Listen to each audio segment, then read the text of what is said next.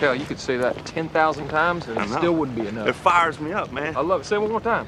Shake and bake! Does that feel good? Yeah, it rhymes. They're both verbs. Awesome. Second bake!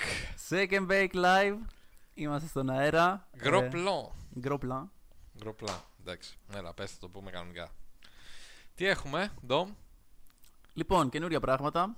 Σήμερα, με μεγάλη μου χαρά και ενθουσιασμό, θα ξεκινήσουμε μία στήλη στα πλαίσια του Shake and Baked, η οποία όμως θα είναι ε, για κινηματογραφική. Δεν ξέρω αν θα πάμε και σε σειρές. Θα δούμε πώς θα... Γενικά θα κινούμαστε. Ναι, Δεν έχουμε περιθώριο, σε, αυ- ε, περιθώριο περιορισμό σε αυτά. προφανώς, Έχουμε πολύ περιθώριο όμως. προφανώς ο ελέφαντας στο δωμάτιο είναι ότι προφανώς η ιδέα είναι από το rewatchable του Ringer, δεν είναι κάτι κρυφό αυτό. Καλά, όχι, ναι, δεν Έτσι. είναι κάτι. Ε, Και δεν είναι μόνο το rewatchable του Ring. Υπάρχουν πάρα πολλά ξέρεις, ε, τέτοια podcast ή πάρα πολλές αντίστοιχες, ας πούμε, αντίστοιχα κανάλια στο YouTube που κάνουν reviews σε ταινίες ή ε, τέλος πάντων. Απλά το Ringer έχει αυτό το rewatchable μμμ. που είναι κάτι πολύ ιδιαίτερο και έχει πολύ μεγάλη προβολή, ας πούμε. Μμμ. Από εκεί είναι η έμπνευση προφανώς. Ε, για τους φίλους, τους συνηθισμένους σελίδας, που ξέρουμε ότι τους αγαπάμε, αυτή είναι η χειρότερη εποχή του χρόνου για το NBA. Σωστό. Δηλαδή το μεσοδιάστημα ανάμεσα στο, ανάμεσα στο Thanksgiving και, την, ε, και τα Χριστούγεννα είναι το πιο αδιάφορο κομμάτι της σεζόν. Οπότε τι καλύτερο για να δοκιμάσουμε κάτι καινούριο από το να αναπαράγουμε ας πούμε, κάποια πράγματα τα οποία δεν μας βοηθάνε πάρα πολύ. Ναι, ή Ε, τα έχουμε ακούσει. ή Και γιατί θα έχουμε τα δούμε ήδη συζητήσει. και άμεσα. Η επόμενη εκπομπή θα είναι καθαρά μπασκετική. Θα έχουμε μάλλον και καλεσμένο και θα είναι ε, αγαπημένη του κοινού. Την έχουν ζητήσει πολύ καιρό. Χω, χω, χω. Ε, έτσι. Η σημερινή εκπομπή δεν θα έχει καθόλου μπάσκετ. Όχι. Δεν ξέρω αν κάπου. Δεν- ναι, αν, άμα το ξέρεις. συνδέσουμε κάπως. Ποτέ δεν ξέρεις. ναι. Αλλά ναι. Ε, θα... Αυτό που είπαμε και το έχουμε πει καιρό είναι ότι θέλουμε να ξεκινήσουμε αυτή την προσπάθεια να ανοίγουμε λίγο το πλαίσιο ε, των θεμάτων με τον οποίο ασχολούμαστε. Το έχουμε κάνει πολλάκις με post, ας πούμε, στη σελίδα. Ε, Γιατί θέλαμε όχι να το σε δοκιμάσουμε λοιπόν και σε podcast. Να πω ότι είναι, έχει αυτό το, το feeling του. Δηλαδή, όταν ξεκινάς κάτι, του ενθουσιασμού με τις νέες αρχές και τι. Για Και να εγώ το δούμε ίδιο. πώς θα πάει. και εγώ αυτό. το ίδιο. Το, δηλαδή, Δηλαδή, θέλω με να τα σου πω ότι ένιωθα χαρτογράφητα νερά. πολύ ενθουσιασμένος. και τι, έχω γράψει πάρα πολλές σημείες που είναι όλες βλακίες. Εντάξει, όλες δεν είναι βλακίες σίγουρα, αλλά κατάλαβες. Πα- Παρένθεση για, τους, ε, για τη σελίδα Αντετοκουμπομένος, όπου κάποια στιγμή πρέπει να γίνει γιατί επιμένει συνέχεια για αυτήν την ταινία, το 3 Idiots. Πρέπει να είναι ταινία, αλλά δεν την έχω δει όμως. Αλλά έχει στείλει inbox. Το έχει γράψει σε comments και είναι ένα από τα comments σήμερα. Κάποια στιγμή πρέπει να τη δούμε. OK, okay, τη δούμε. Γιατί να μην τη δούμε. Ε, Ε, οπότε λοιπόν το, το concept είναι ότι θα συζητήσουμε ε, για μια ταινία σε ε, όλη την εκπομπή. Θα έχουμε κάποια segments που έχουμε βρει εμείς. μμμ. Θέλαμε να σας δώσουμε την ευκαιρία να επιλέξετε εσείς την πρώτη ταινία σε εισαγωγικά γιατί προτείνατε κάποιες, πάρα πολύ κάνατε likes, είχε απήχηση γενικότερα νομίζω, το οποίο είναι καλό. Η ταινία που επελέγει ήταν ε, το 12 Angry Men. Μμμ. Λανθασμένα ως 12 ένορκοι μεταφρασμένα στην Ελλάδα. Είναι από τα κλασικά πράγματα που γίνονται. Ναι, είναι Έχουν υπάρξει η, και η χειρότερα. ακριβής μετάφραση, ρε παιδί μου, του τι γίνεται στην ταινία. Ναι, δεν με νοιάζει ότι Δεν με νοιάζει ο καλλιτέχνης- τίτλος. Ο τίτλος ήταν άλλος. Ναι. Είδα 12. Οι 12 ήταν ένορκοι, 12 ένορκοι. Σε αυτό εδώ έχει πολύ. Μ, Έχει δίκιο ο Αντρέα, ο φίλος εδώ που τον αναρωτιέται. Λέει καλή αρχή, θα κάνετε και blockbusters. Έχετε σκεφτεί κάτι τέτοιο. Δεν υπάρχει. μ, Γενικότερα το concept αυτής της στήλης δεν είναι ότι θα είναι μια. Τώρα ε, τυχαίνει η πρώτη ταινία να είναι μια ταινία του 1957 που θεωρείται πολύ καλή και έχει πολύ καλές κριτικές και το ένα και το άλλο. Δεν είναι απαραίτητο. δεν είναι απαραίτητο αυτό. Δηλαδή, Και ήδη ήδη έχουμε βρει τη δεύτερη αυτό. που θα είναι πολύ. Πολύ μακριά από, Όσο πιο μακριά γίνεται. από την ποιοτική ταινία που θα αναλύσουμε σήμερα. Ας πούμε. Ταινία άρρωστος. Ταινιάρο ωστόσο. Μπορούμε, Οπότε- μπορούμε θέλετε να, να την πούμε ή να την κρατήσουμε; Όχι, θα την κρατήσουμε. Εντάξει, εντάξει. Ε, οπότε θα υπάρχουν και blockbusters και θα υπάρχουν και blockbusters σειρές Ναι. πιθανώς. Βγαίνει το. Γενικά, ειδικά όταν ξεκινάς κάτι, έχει σημασία ότι αν πούμε μια ταινία που την έχω δει εγώ και εσύ, είναι δύσκολο από την ώρα της ανακοίνωσης μέχρι την ώρα της εκπομπής ή μέχρι την ώρα που θα ακούσει κάποιος το podcast τέτοια καλά να την έχει δει. Οπότε Ναι. συνήθως, ακόμα και αν είναι παλιά ή καινούρια, Πρέπει να είναι μια έχει ταινία ένα- που να έχει μια απήχηση. ας πούμε. Αυτό, αυτό, σε πρώτη βάση. Και Δηλαδή αυτό θα προσπαθούμε. Πρέπει να, και πρέπει να είναι και μια ταινία που θα μας αρέσει. Όχι ότι και στους ξέρω ότι δύο. πολλοί θα έχουν δει τη δεύτερη που θα Ναι. πούμε. Ε, Πρέπει να τη δείτε.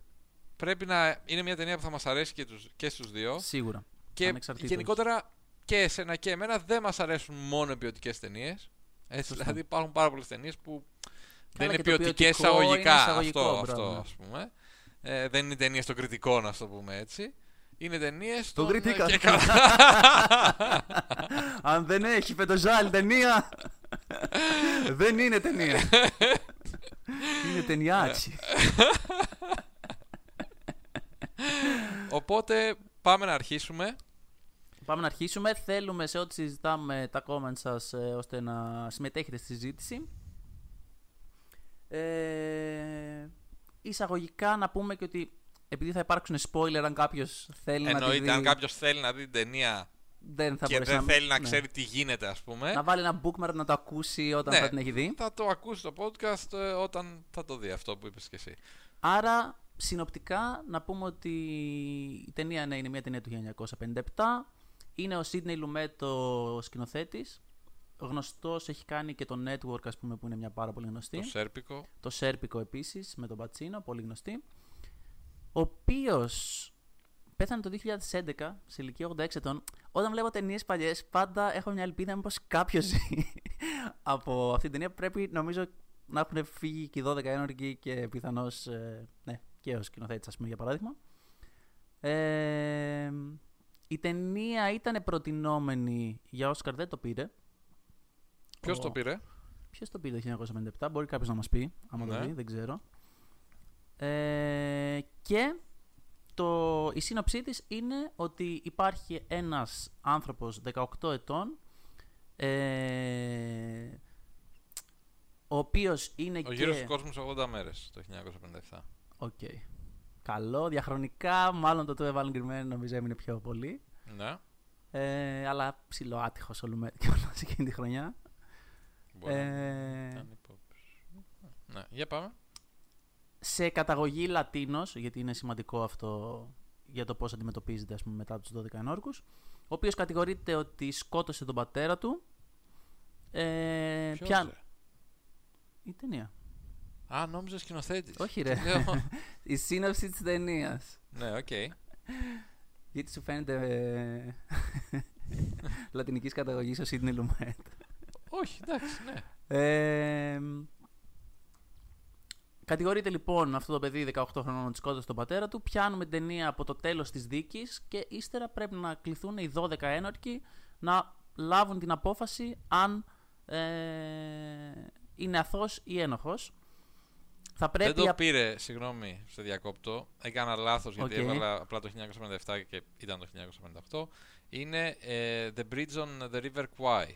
Και αυτή είναι μια ταινία που, που ε- η Α, γέφυρα του καλή, δρόμου Kwai. καλή, καλή. Ναι. Εντάξει, δε, δεκτό. Ε, συνεχίζοντας, ως προς τη σύνοψη, θα πρέπει να αποφασίσουν λοιπόν ε, ομόφωνα. Δηλαδή, θα, ή θα έβγαινε μια απόφαση ένοχος, είτε μια απόφαση αθώος, είτε αν δεν βγει συμφωνία, τότε περνάει σε καινούργια ομάδα 12 ενόρκων. Ε, αν ήταν ένοχος, θα έπρεπε να καθίσει στην ηλεκτρική καρέκλα και να την ποινή της, τη θανατική ποινή ουσιαστικά. Αλλιώς να αθωωθεί. Και αυτό που βλέπουμε τέλος πάντων στην ταινία είναι ότι ξεκινάει η πρώτη ψηφοφορία ε, με 11 ανθρώπους να τον θεωρούν ένοχο και μόνο ένας να τον Ξεκινήσουμε θεωρεί αθώο. λίγο πιο πριν, να το πάρω λίγο πιο πριν εγώ. Πάρ' το πιο πριν. Ε, καταρχάς να πούμε ότι είναι μια ταινία που είναι, έχει πλάκα. Ε, κακό statement έτσι όπως το είπα. Έχει πλάκα το, το πώς το λέμε. Ε, γιατί έχει να κάνει ας πούμε με έναν άνθρωπο ο οποίος είναι μ, σκηνοθετικά, τουλάχιστον από όσα διάβασα εγώ, ένας από τους πρωτοπόρους του χώρου στο, σε διάφορα πράγματα που κάνει. Και έχει να κάνει και...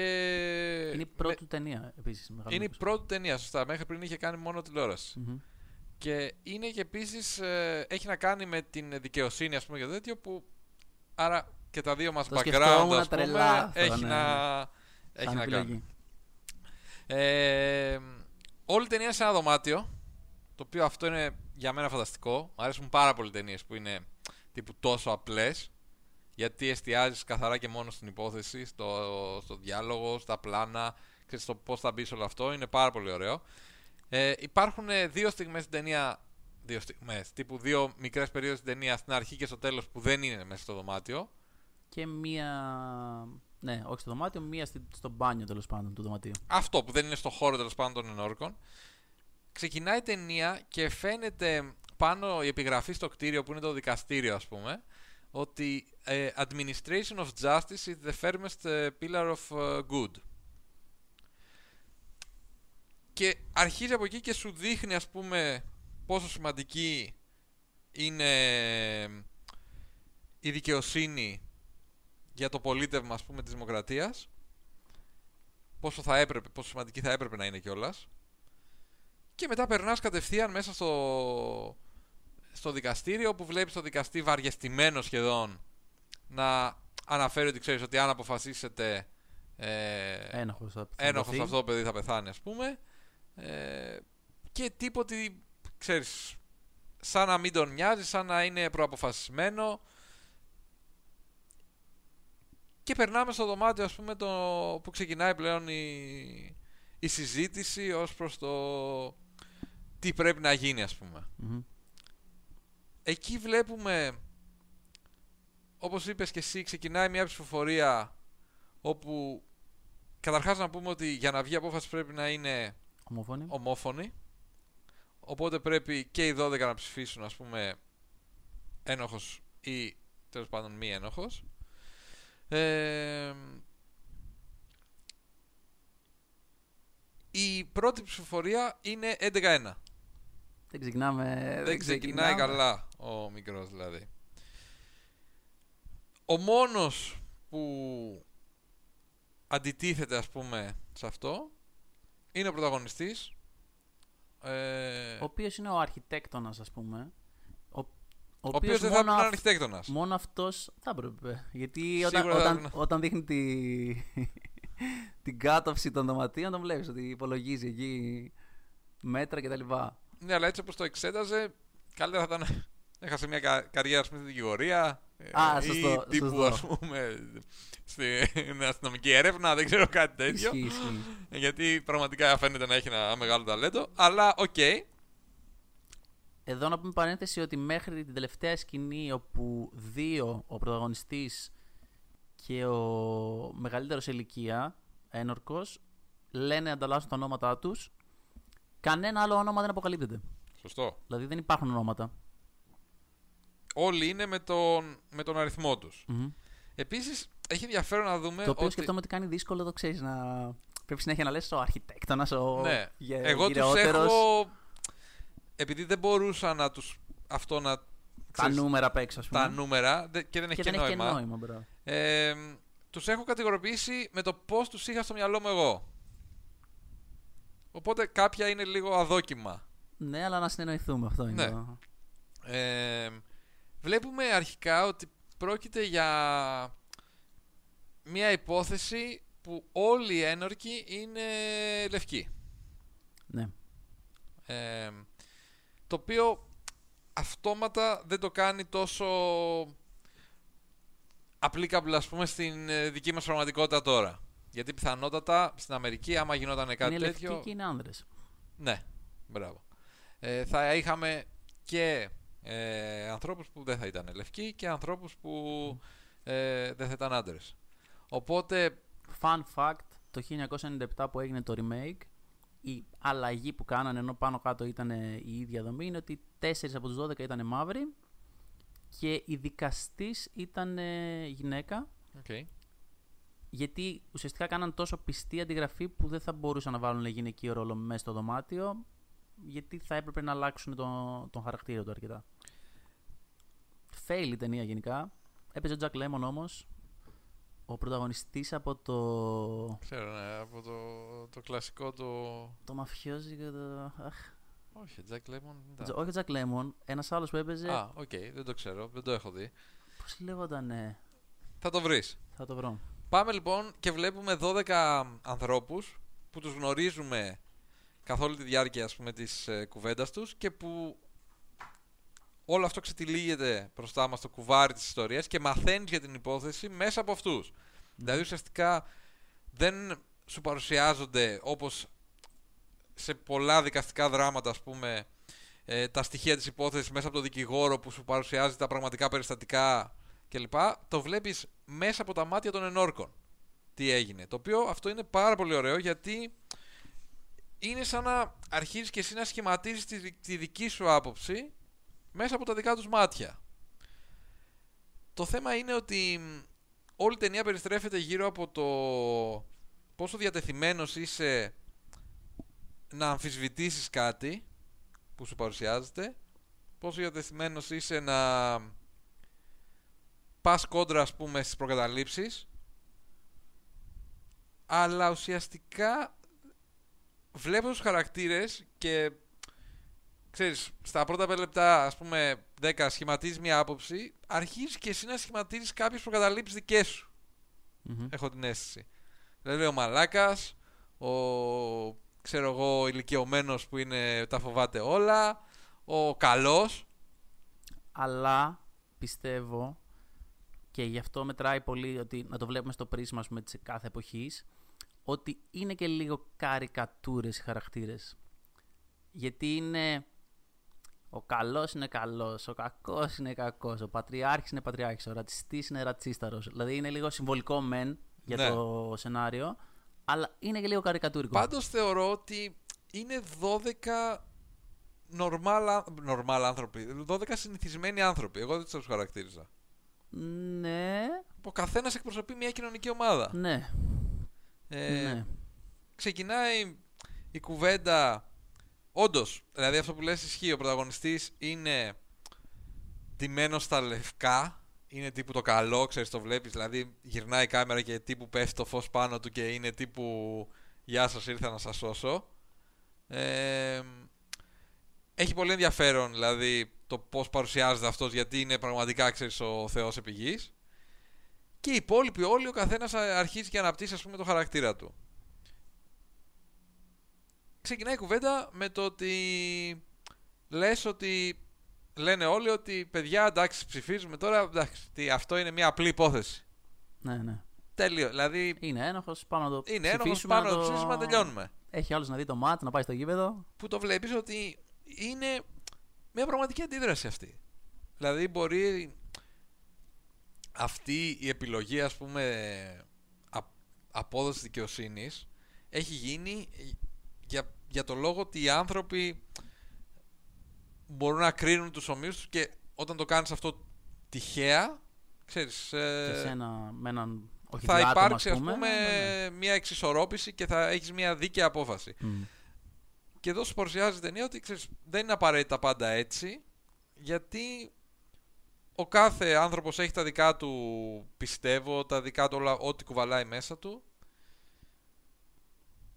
τα δικά του κίνητρα, που μπορεί σε κάποιους να φαίνονται ας πούμε τελείως ανούσια και τέτοια, αλλά ο τύπος ήθελε να πάει να δει τον αγώνα. Οπότε λέει τώρα τι αγαθόμαστε εδώ να συζητάμε. Εδώ έχουμε αγώνα, βάλ τον εκεί πέρα να τελειώνουμε ένοχος και τελείωσε αφού το είπανε.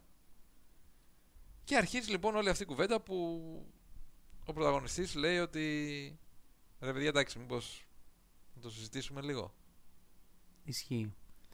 Και αυτό δεν ξέρω πόσο ρεαλιστικό. Πιθανώς να είναι ρεαλιστικό. Να είναι μια αλήθεια γιατί εμείς δεν έχουμε τόσο τη, την ψυχολογία των ενόρκων και το πώς ακριβώς δουλεύει αυτό. Ότι, Ναι, εγώ δεν έχω βρεθεί ποτέ Ναι. ένορκος ας πούμε. ότι αυτοί Ούτε εσύ, είναι κατηγορ... ας πούμε πάνε να στείλουν κάποιον να πεθάνει και ότι ξεκινάει η φάση τόσο αβίαστα. Δηλαδή είναι αυτό ρεαλιστικό, πράγματι έτσι συμβαίνει. Δηλαδή τόσο εύκολα πας να ψηφίζεις. Δηλαδή μόνο ένας θα έλεγε στους 12 υπό σ- κανονικές συνθήκες ότι κάτσε ρε παιδιά να το δούμε λίγο. Δηλαδή φάνηκε να είναι πολύ ότι έλα πάμε να τον στείλουμε να τελειώνουμε ας πούμε. Βέβαια μπορεί η δίκη έτσι όπως το έχει χτίσει να, να σου δίνει την προφανή λύση ότι είναι ένοχος. Δεν είχε καλή περάσπιση, ξεκάθαρα. Ε, φύγει άλλο ένα Τον ζήτημα είδε, εκεί. θε- δηλαδή, άμα καταδείς πολύ απλά, τον είδε η γειτόνισσα, άκουσε ένας τέτοιο. Ε, Αυτός δεν έχει καλή περάσπιση, ο άλλος θα παρουσιάσει πιο καλά. Είναι ένοχος, τι να κάνουμε, ξέρεις, το δίνουμε. Οπότε στο είχε χτίσει έτσι ότι αν δεν το παραψάξεις, η προφανής απάντηση είναι ένοχος. Και αυτό που είπες για την καλή υπεράσπιση είναι ένα θέμα που θίγεται πάρα πολύ μέσα στην ε, ταινία και είναι ουσιαστικά είναι ένας συνδυασμός πραγμάτων δηλαδή βλέπουμε ότι ξεκινάνε ας πούμε ο ο γέρος Δρακουμέλ έτσι τον έχω γράψει ε, ξεκινάει και λέει ότι έτσι είναι όλοι αυτοί όλοι αυτοί λένε ψέματα ε, ο άλλος Ο ρατσιστής, δηλαδή. ο ρατσιστής υπάρχει και ένας άλλος ρατσιστής που είναι αυτός που δεν μιλάει πολύ και είναι το Στο- πιο στο τέλος αρχίδι πάει, ας λίγο στο πούμε, ναι, τέλος ναι, πάει ναι. αυτός με τα γυαλιά Ναι, ναι. ο οποίος λέει ότι όλοι αυτοί λέει, που ζουν σε αυτές τις πτωχογειτονιές, ας πούμε, έτσι είναι Μμμ. και είναι ψηλοσκουπίδια. Οπότε. Ξέρεις, δεν, ε, δεν, δεν έχει νόημα να ασχολούμαστε με αυτούς, προφανώς το έκανε. Και βλέπεις ας πούμε ότι για αυτούς τους ανθρώπους η ζωή είναι ουσιαστικά κάτι προκαθορισμένο. Δηλαδή θα γεννηθούν εκεί, θα είναι φτωχοί, θα μπλέξουνε, θα κάνουν κάτι, όλοι θα νομίζουν ότι είναι ένοχοι, κανένας δεν θα ασχοληθεί για να τους υπερασπιστεί. Κάτι το οποίο είναι τρομερά επίκαιρο ακόμη και σήμερα. Μμμ. Δηλαδή 60 χρόνια μετά, ας πούμε 62, από την ταινία, είναι κάτι το οποίο σε όλες αυτές τις ε, κοινωνικές ομάδες που είναι πιο αδύναμες, ας πούμε, που δεν έχουν ε, τα λεφτά να υποστηρίξουν τον εαυτό τους ή το κύρος ή ας πούμε τη δύναμη πολλές φορές δεν έχουν και τη διάθεση γιατί απλά έχουν μάθει το σύστημα έτσι λειτουργεί οπότε τι νόημα έχει τώρα να πάω κόντρα σε αυτό. Βλέπουμε ότι είναι ένα θέμα που θίγεται πολύ για τον δικηγόρο που προφανώς ήταν άσχετος ή προφανώς δεν είχε να κερδίσει κάτι από αυτό το πράγμα. Οπότε και γιατί να κάτσεις να ασχοληθείς στην τελική. Και σου δίνουν ότι όσο είσαι μέσα σε αυτό το πράγμα ας πούμε σε αυτόν τον κόσμο, σε αυτή την κοινωνία αρχίζουν όλα αυτά και σου φαίνονται φυσιολογικά. Ότι εντάξει τώρα μάλλον το έκανε. Ισχύει και ισχύει και το θέμα του πώς κρίνουμε κάτι το οποίο δεν ζούμε. Δηλαδή, ένας από τους βασικούς λόγους που οι άνθρωποι είναι ρατσιστές είναι γιατί μάλλον δεν έχουν προσωπική επαφή με αυτό με το οποίο ε, φοβούνται. Δηλαδή, το τι προκατάληψη έχουν για το ότι όλοι όσοι μένουν σε τέτοια φτωχογειτονιά τέτοιοι είναι και τι έχει σαν κρίση γιατί δεν έχει ζήσει ποτέ εκεί και έχει βάλει χαρακτήρα η ταινία ο οποίος ζούσε εκεί και ήταν κομβικό να πει κάποια πράγματα με βάση αυτό. Ε, σου δημιουργεί ακριβώς την προκατάληψη. Δηλαδή ότι είναι κάτι ξένο από σένα, μαθαίνεις το τι πιστεύεις μέσα από στερεοτυπικές αφηγήσεις από μικρός έτσι όπως μεγαλώνεις και έτσι μπορεί να καταλήξεις ας πούμε να, να κατηγορήσεις κάποιον, τώρα εδώ είναι κυριολεκτικά αλλά και μεταφορικά μέσα στη ζωή μας. Και το θέμα είναι ότι βλέπεις ότι πολλοί από αυτούς δεν είναι έτσι. Δηλαδή στην πρώτη ψηφοφορία βλέπεις ότι κάποιοι, όπως ας πούμε ο πρωταγωνιστής, ο κακός πρωταγωνιστής ας πούμε, ο οποίος παίζει φοβερά έτσι σε όλη την Αυτός ταινία. και ο πρωταγωνιστής είναι οι δύο καλύτεροι Ναι. νομίζω. Ε, ο- αυτός λέει λοιπόν ότι, ξέρεις, Αυτός είναι ο Lee J. Cobb Ναι. σαν ηθοποιός. ε, ότι δεν καταλαβαίνω τι συζητάμε. Πώς μπορεί αυτό να, ε, ξέρεις, αυτή η υπόθεση να μην κλείνει ας πούμε μπαμ μπαμ. Είναι προφανώς ότι, είναι προφανές ότι, ξέρεις, το έκανε. Ε, αλλά βλέπεις ότι στην πρώτη ψηφοφορία πολλοί, ε, ξέρεις, κάποιοι σηκώνουν πεπισμένοι ότι τελείωσε ρε παιδιά τώρα, τι, τι συζητάμε. Και κάποιοι διστάζουν, αλλά όταν βλέπουν ας Με τη πούμε το peer δύναμη της, pressure ε, ναι, του όχλου, του όχλου. ε, αρχίζουν και σηκώνουν τα χέρια τους και βλέπεις ότι κάποιοι άνθρωποι δεν είναι ας πούμε μπορεί να μην είναι εκεί αλλά για να μην μείνουν μόνοι τους αναγκάζονται να διαλέξουν ας πούμε μια πλευρά Μμμ. Ο πρωταγωνιστής φυσικά έχει αυτή τη δύναμη ας πούμε την ψυχική και λέει ότι όχι πρέπει να το συζητήσουμε. Εδώ είναι η ζωή ας πούμε ενός ανθρώπου. Θα τον στείλουμε σε λογική καρέκλα θα πεθάνει. Αυτό είναι ένα από τα μεγαλύτερα μειονεκτήματα ας πούμε μειονεκτήματα. Τα αρνητικά επιχειρήματα κατά της ε, θανατικής ποινής ότι αν κάνεις λάθος δεν διορθώνεται. Μμμ. ενώ θεωρητικά θα είχε ενδιαφέρον να δούμε θα ήταν η ίδια αντίδρασή του ας πούμε αν μιλάγαμε για ισόβια ε, Γιατί εκεί δεν σκοτώνεις έναν άνθρωπο. Μπορεί να ήταν πιο χαλαρή, ας πούμε. Εντάξει. Συμβολίζει όμως το καλό, συμβολίζει αυτό. Ε, το θέμα είναι να βρούμε αν υπάρχει αμφιβολία για το αν το, έ- για το, αν το έκανε πράγματι. Μμμ.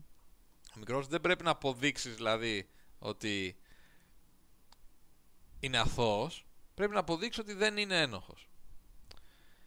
Και αρχίζει λοιπόν όλη αυτή η κουβέντα που αρχίζουμε και βλέπουμε ότι υπάρχουν επιχειρήματα ως προς το αντίθετο, όπως ας πούμε το ότι η απέναντι γυναίκα τον είδε μέσα από το τρένο που περνούσε. Ο γέρος από κάτω τον άκουσε παρότι ήταν γέρος ε, και παρότι πέρναγε το τρένο και έκανε πάρα πολύ θόρυβο ε, και μετά... Είπε ότι έκανε 15 δευτερόλεπτα, δεν Ναι. θα προλάβαινε με τίποτα σε 15 δευτερόλεπτα. Το μαχαίρι.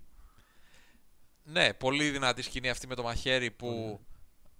ουσιαστικά ο Φόντα λέει ότι ξέρεις, και εγώ πήγα λέει σε αυτή τη γειτονιά και βρήκα σε ένα από τα μαγαζάκια εκεί Ολόιδιο. ένα ολόιδιο μαχαίρι και το καρφώνει στο τραπέζι και αρχίζει και ουσιαστικά προκαλεί τους άλλους Να ξανασκεφτούν. να ξανασκεφτούν και να να πούνε πράγματα που θα τους κάνουν να θεωρήσουν αυτά που είχαν πει νωρίτερα. Μμμ. Αυτό είναι μια τεχνική ας πούμε που χρησιμοποιεί πολύ. Εδώ αυτό δεν πρέπει να παραλείψουμε να πούμε ότι καθ' όλη τη διάρκεια της συζήτησης υπάρχει τρομερή ζέστη. Δηλαδή σου λέει ότι από την αρχή ότι είναι η πιο ζεστή μέρα του χρόνου ας πούμε σήμερα. Με το που ξεκινάει η σκηνή που ουσιαστικά είναι ολόκληρη ταινία μέσα στην αίθουσα, το πρώτο πράγμα που κάνει ο ε, χαρακτήρας που ήθελε να πάει να δει το μάτς είναι να τσεκάρει ότι δεν δουλεύει το ανεμιστήρας. Ε, αυτό φαίνεται ότι σιγά σιγά όλοι αρχίζουν και υδρώνουν, δηλαδή προσπαθεί να το δείξει το πόσο ανεβαίνει και ανεβαίνει η θερμοκρασία και μισή ώρα πριν το τέλος αρχίζει και βρέχει και από τη στιγμή που αρχίζει και βρέχει την ίδια στιγμή φτιάχνει και, το, και ο ανεμιστήρας. Καταλαβαίνω ότι είχαν κάνει ας πούμε, κάποιο, κάτι δεν- την ναι, πρίζα, ναι. δεν ξέρω, δεν Ναι. ξέρω τι. Δεν είχαν πατήσει το διακόπτη, κάτι τέτοιο. Οπότε είναι ένα από τα πράγματα τα οποία έγραψα εγώ στις σημειώσεις οι οποίες μου φάνηκαν ας πούμε, ότι σκηνοθετικά έχει πολύ μεγάλο ενδιαφέρον ήταν αυτό το τρίπτυχο που ήταν ζέστη, βροχή και όταν βγήκαν έξω αφού είχαν πάρει την απόφαση δεν έβρεχε. Και πιο Χρησιμοποιεί πολύ τον καιρό δηλαδή για να. Συμβολήσει ουσιαστικά Μπράβο. τη, τη διαδικασία και σεναριακά σίγουρα ότι η ζέστη, δηλαδή η κακουχία στα σώματά τους βγάζει τον εαυτό τους γιατί ξέρεις πάντα όταν στριμώχνεσαι δεν μπορείς να κρύψεις κάτι το οποίο ξέρεις ότι άμα το πεις ε, θα στιγματιστείς οπότε ήθελε όσο ανέβαινε η θερμοκρασία ο καθένας να βγάζει τον εαυτό του οπότε βοηθούσε Νομίζω το ζέστη, βροχή και στο τέλος λιακάδα ας πούμε ότι είναι κυρίως ως προς το χαρακτήρα του Lee Jacob γιατί είχε αυτή την οργή μέσα του η οποία είχε να κάνει με το παιδί του το οποίο είχε να το δει δύο χρόνια ε, γιατί είχαν ε, γρονθακοποιηθεί μεταξύ τους είχαν διαπληκτιστεί ας πούμε έντονα.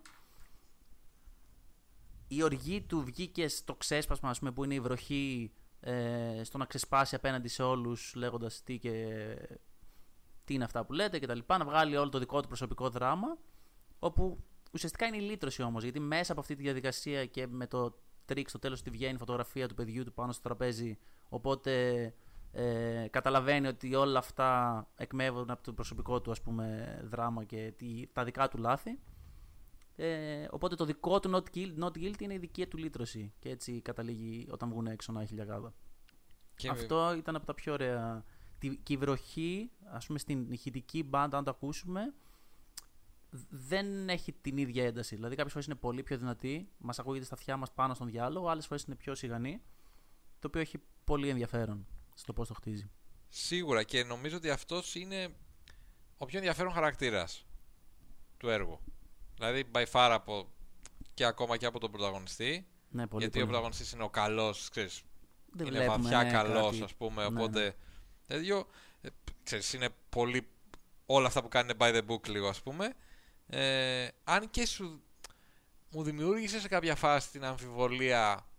Ξέρεις, ε, ότι πήγε και έψαξε το μαχαίρι, ότι το έκανε τόσο πολύ. Δηλαδή, ήταν το κίνητρό του τόσο αγνά καλό ή είχε και ο ίδιος ας πούμε ένα παρελθόν που μπορεί να Κρίθηκε, ας πούμε. ξέρεις, ε, Αδίκως. ναι, ή να είχε μπλέξει κάπου ή το ένα ή το άλλο και να είπε ότι ξέρεις θα μπορούσα να είμαι εγώ στη θέση του. Εκεί νομίζω ότι ισχύει ότι επειδή είναι του 1957 Αμερικάνικη ταινία, ας πούμε, όχι ότι είναι κανόνας αυτό, αλλά ότι δεν, νομίζω ότι καρικατουρίστηκα παρά ήταν καλός. Ναι. Δηλαδή, γιατί δεν μας έδειξε αυτό που λες. Δεν μας έδειξε. Αν ήθελε να μας το δείξει, θα πρέπει Ναι, να μας μπορεί. το βάλει στο χαρακτήρα του. Μπορεί, μπορεί, το ότι δέχομαι. έχω ένα παρελθόν και κάπως με πειράζει. Βλέπεις όμως ξεκάθαρα αυτό το, το γεγονός ας πούμε ότι ένας άνθρωπος μπορεί να είναι τόσο βέβαιος για κάτι που δεν είναι τόσο προφανές. Το οποίο αυτό είναι ένα χαρακτηριστικό που το έχουν συνήθως, δηλαδή νομίζω το έχει πει ο Einstein παλιότερα αυτό, ότι ξέρεις το κακό με αυτόν τον κόσμο ας πούμε που ζούμε είναι ότι οι άνθρωποι που είναι ηλίθιοι, να το πω απλά, ε, είναι τόσο σίγουροι για όλα, ενώ οι άνθρωποι που είναι έξυπνοι είναι τόσο γεμάτοι αμφιβολίες για όλα. Ε, και εδώ είναι κάτι το οποίο το βλέπουμε για διάφορους λόγους, ότι ο- μερικοί είναι τόσο σίγουροι που λες πώς μπορεί να το ξέρεις ρε φίλε τόσο πολύ. Ο, ο κακός πρωταγωνιστής λοιπόν είναι ένας άνθρωπος που το βλέπεις ότι είναι ένας άνθρωπος σκληρός, είναι ένας άνθρωπος που ανήκει στη μεσαία τάξη, το λέει ο ίδιος ότι ξέρεις, εγώ ξεκίνησα από το 0 και έχω φτάσει τώρα να έχω μια εταιρεία με 37 υπαλλήλους, ξέρω πώς λέει 27. Μμ. Έχει παλέψει δηλαδή στη ζωή του. Ε, έχει μάθει ότι αν δεν παλέψεις δεν γίνεται και πολλές φορές αυτό, ξέρεις, χρειάζεται ας πούμε, είναι αυτό που λέει για το γιο του, ότι ξέρεις, το παιδί δεν θα μάθει ε, αν δεν το πλακώσεις και λίγο στο ξύλο. Δηλαδή, τα προβλήματα λύνονται έτσι. Δεν υπάρχει αυτό το να το συζητήσουμε, να πούμε τι γίνεται, να δούμε μήπως έχεις δίκιο εσύ, μήπως έχεις εγώ, ε, μήπως έχω εγώ, ας πούμε, να βρούμε μια μέση λύση. Τα προβλήματα λύνονται έτσι. Είναι ένας άνθρωπος ο οποίος είναι πληγωμένος, είναι ένας άνθρωπος που φέρει πολύ βαρέως αυτό το γεγονός που έχει χωριστεί με το γιο του, γιατί προφανώς, ξέρεις, Ήταν κάφρας. ναι. δεν μπορεί να το δεχτεί. Λέει ότι τα παιδιά έτσι είναι. Δεν, ε, δεν εκτιμάνε. Είναι, ξέρω εγώ, παλιόπαιδα, ας το πούμε έτσι, είναι ungrateful. Αυτός Οπότε- είναι μια τελείως πάντως δηλαδή συντηρητική μ- μορφή ενός. Δηλαδή και πραγματική, γιατί πιστεύω ότι υπάρχει πάρα πολύ, ακόμα και Ναι. στις μέρες μας πάρα πολύ. Ε, μάλιστα λέει ο λόγος που μαλώσανε, που πρωτομαλώσανε μάλλον, όταν ήταν πιο μικρός, είναι γιατί έγινε ένα Έφυγε από ένα καυγάς καυγά. και δεν μπήκε να παίξει ξύλος, α πούμε, κάπως έτσι. Ε, Είναι ο κλασικός boomer αυτός, έτσι. Να πούμε, boomer είναι ε, αυτή η ομάδα, ας πούμε, εντάξει, είναι λίγο μεταγενέστεροι οι Ναι. boomers, αλλά χρονικά, αλλά αυτοί οι άνθρωποι που ξέρεις είχαν μάθει ότι ο πάτερ φαμίλια. Πρέπει να είσαι σκληρός για να πας μπροστά στη ζωή σου. Δεν δείχνω συνέστημα, δεν δείχνω Ναι, πόνο, ναι. δεν δείχνω τίποτα. Ναι, Πολλές ταινίες γύρω από αυτό. Και αυ, αυτός ε, είναι, είναι αυτό το θέμα δηλαδή που βγαίνει πολύ στο, της τοξικής αρενοπότητας τέλος πάντων σε ένα, σε ένα βαθμό ότι ο άντρας πρέπει να είναι έτσι, ότι ο άντρας σωστός είναι αυτός ο οποίος λύνει τα θέματα του μόνος του ότι η σχέση με το γιο μου είναι στρατιωτική ας πούμε κατά Και κάποιο άμα τρόπο χρειαστεί θα, θα παίξει. Ξέρεις, θα εννοείται παίξει θα ξύλο. παίξουμε και ξύλο Ναι. ας πούμε. Ε, είναι ένας άνθρωπος που είναι, φαίνεται. Έχει πολύ θυμό μέσα του. Πιθανώς γιατί και ο ίδιος έχει καταπιεστεί. Γιατί έπρεπε να κάνει πολλές θυσίες για να χ- χτίσει αυτό. Το, ξέρεις, το, τέτοιο. το μεγαλύτερο επίτευγμα στη ζωή του ήταν ότι από το μηδέν κατάφερα και έγινα κάποιος. Και θέλει ουσιαστικά όταν βλέπει ότι ξέρεις κάποιος άλλος είναι στέλεχος ή το ένα ή το άλλο να του δείξει ότι δεν. Ε, δεν αρκεί ας πούμε ε, όχι, ότι μάλλον κοίτα, κοίτα τι έκανα κι εγώ είμαι κι εγώ σημαντικός ένας άνθρωπος που φαίνεται να αγωνίζεται μόνο στον αντίον ας πούμε όλο τον κόσμο σε όλο τον κόσμο αλλά έχω την αίσθηση βλέποντάς τον ότι δεν είναι ένας κακός άνθρωπος αυτό που λέμε Γενικά η ταινία σου βγάζει, δηλαδή για να φτάσουν όλοι στο not guilty, πάει να πει ότι όλοι μέσα τους είχαν μια πλευρά η οποία δεν είναι απάνθρωπη. ναι. Δηλαδή ακόμα και σε αυτόν βγήκε αυτό. Εκτός από τον τύπο με το καπέλο που λέει εντάξει τώρα λέγατε ότι είναι όλοι guilty, τώρα λέτε όλοι ότι είναι all guilty, θα πω και εγώ all guilty για να τελειώνουμε να φεύγουμε. Που και αυτό είναι μια Ψηλό- κατηγορία ανθρώπων. Ναι, ναι. Έτσι, δηλαδή, είναι αυτό που λέγαμε πάλι πριν, ότι... Εγώ κεντρισμός έχει να κάνει αυτό. Στα ναι, αρχίδια και μου. ότι... Ναι, δεν με νοιάζει τώρα. Εγώ θέλω να κάνω τη ζωούλα μου. Δεν Ναι, θέλω, ναι. μην με ενοχλείτε τώρα εδώ πέρα. Τι θα πάω να δω τον αγώνα μου, να γελάσω. Ξέρεις αυτό το ότι τα παίρνουμε όλα στην πλάκα λίγο. Είναι το δεν θέλω να δω ούτε κακές ειδήσεις στην τηλεόραση γιατί μου χαλάνε. Δηλαδή δεν θέλω να μάθω τι γίνεται στον κόσμο. Αστείο Έχω τα δικά μου. ότι τους λέει, τους αποκαλεί όλους killer. Ναι, ναι, ναι. ναι. ε, σε, ενώ μιλάμε ας πούμε για μια τέτοια ε, υπόθεση ε, και αυτή όμως νομίζω ότι είναι μια πολύ καλή απεικόνηση του ανθρωπίνου είδους υπάρχουν, δηλαδή είναι τελείως ξέρεις, εμείς το βλέπεις απ' έξω και λες ότι έλα μωρέ τώρα δεν υπήρχε περίπτωση ποτέ να είναι άνθρωποι έτσι και όμως σίγουρα υπάρχουν άνθρωποι που είναι έτσι Σίγουρα. ο καθένας έχει τα προβλήματά του. Πολλές φορές τα προβλήματα των άλλων δεν μας επηρεάζουν, δεν μας νοιάζουν. Ε, δεν με νοιάζει τώρα με ένα 18χρονο παιδί, ας πούμε, μεταναστών ή οτιδήποτε είναι αυτός παιδί μιας μειονότητας. Ε, θα πάει στην λογιστική καρέκλα επειδή σκότωσε τον πατέρα του. Μάλλον τον σκότωσε τώρα και να τον σκότωσε και να μην τον σκότωσε στα αρχίδια μου, ας πούμε. Οπότε, τι με νοιάζει εμένα. Συνεχίζω τη ζωή μου. Πάμε να τελειώνουμε. Ξέρεις, γι' αυτό βλέπεις ότι πολλοί μιλάνε ας πούμε για σπορ, οι άλλοι παίζανε, ξέρω εγώ, τρίλιζα την ώρα που αναλύανε την υπόθεση και όταν τους, ε, τους την είπε ο, ο Φόντα ας πούμε, γύρισαν και λένε καλά, τι θράσος, ας πούμε μας πήρες στην τρίλιζα. Οι άνθρωποι έτσι λειτουργούν. Έτσι είναι η ανθρώπινη φύση. Μμμ. δεν δεν δέχεσαι πολλές φορές ότι ξέρεις υπάρχουν προβλήματα ας πούμε, που μπορεί να, είναι, να αξίζει να κοιτάξεις το πρόβλημα, το πρόβλημα του συνανθρώπου σου. Σου λέει άλλος τι με ενδιαφέρει εμένα τώρα; Να τελειώνω να πάω σπιτάκι μου Πολλές φορές μια τέτοια αντίδραση έχει να κάνει και με το πόσο ανασφαλής είσαι εσύ με τα συναισθήματά σου. Ε, υπήρχε περίπτωση, fun fact τώρα, υπήρχε μια διάσημη τέλος πάντων γυναίκα μεγαλύτερης σε ηλικία που βρισκόταν στο ίδιο εστιατόριο ε, με μένα όταν είχα βγει πριν διάφορα χρόνια, πολλά χρόνια τέλος πάντων με τη γιαγιά μου σε ένα εστιατόριο. Και έπαθε κάτι η γιαγιά μου τέλος πάντων στο, στο εστιατόριο. Ε, στο οποίο χρειαζόταν εκείνη τη στιγμή βοήθεια. Ε, και δεν θα ξεχάσω ποτέ την αντίδρασή της που προσπαθούσε να κάνει σαν να μην συμβαίνει αυτό μπροστά της. Δηλαδή, σαν. Όχι, όχι, όχι να χαλαστεί ότι τύπου πώς τολμάς και παθαίνεις κάτι μπροστά μου, ούτε σίγουρα να βοηθήσει, αλλά ότι συνεχίζω και μιλάω όμως είμαι στο τραπέζι, ενώ ξεκάθαρα συμβαίνει κάτι στα λίγα μέτρα δίπλα σου. Ακριβώς γιατί πολλές φορές φοβόμαστε το να καταλάβουμε ακριβώς κάτι το οποίο μπορεί να φοβίζει εμάς, ε, κάτι το οποίο θα είναι μια έξτρα σκοτούρα. Το έχω δει πολλές φορές στο δρόμο με ανθρώπους οι οποίοι είναι ζητιάνοι κτλ. Χρειάζονται που βοήθεια, ας πούμε, ναι. Δεν θα κοιτάξει, δεν θέλει καν να τον κοιτάξει κάποιος. Το οποίο είναι και αυτό πολύ χαρακτηριστικό της ε, ανθρώπινης φύσης σε πολλές φάσεις. Ναι, και βλέπεις ότι ας πούμε αυτός ο τύπος με το καπέλο που είναι ο αστείος, ο πλακατζής ας πούμε, ε, όταν τον πιέζουνε, αντιδράει πολύ, ξέρεις, με, πο- με πολύ σκληρά ας πούμε, ε, με πολύ σκληρή προκατάληψη. Δηλαδή λέει όλοι εσείς ε, που είστε και καλά οι τέτοιοι του καλού. Ε, ο, ξέρεις, όταν του λένε, του λένε κάτι απα- αμέσως χρησιμοποιεί τη λέξη they, αυτή, ξέρεις, κατηγοριοποιεί αυτή την ομάδα.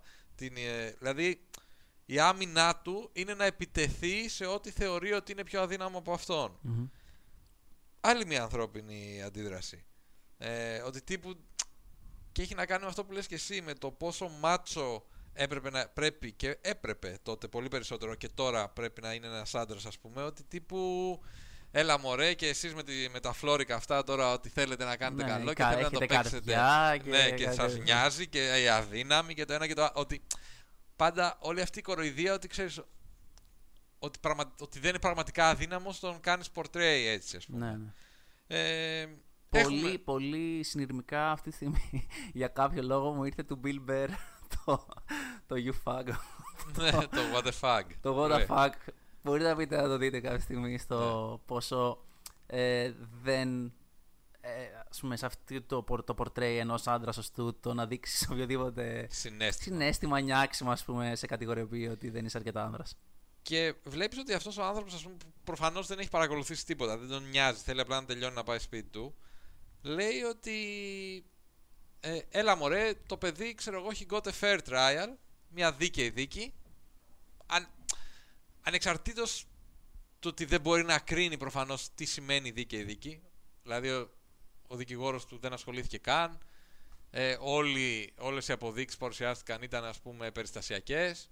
Ε, δεν υπήρχε κάτι το οποίο να είναι τόσο αδιάσυστο ώστε να πεις ε, ότι μα είναι προφανές ότι το έκανε και εδώ έχει ενδιαφέρον να δούμε ότι όλη αυτή η υπόθεση έχει βασιστεί ουσιαστικά σε μαρτυρίες δηλαδή σε, σε μάρτυρες που ε, ο μάρτυρας γενικότερα σαν μέσο απόδειξης είναι από τα πιο αδύναμα γιατί πρόκειται για έναν άνθρωπο δεν έχουμε κάποιο έγγραφο, δεν έχουμε κάποιο ε, ξέρεις, τέτοιο. Φωτογραφίες. μου. Έχουμε, θα μου πεις, έναν αυτόπτη μάρτυρα, το Ναι. οποίο θεωρητικά είναι αρκετά δυνατό, αλλά βλέπεις ότι κανένας δεν εξετάζει, ας πούμε, Ενώ Αν πέραν πράγματι- βαγόνια τρένου, Ναι. πόσο μακριά ήταν. αν φορούσε γυαλιά ή όχι, που τελικά είναι αυτό που Έκανε κρίνει διαφορά. και την υπόθεση.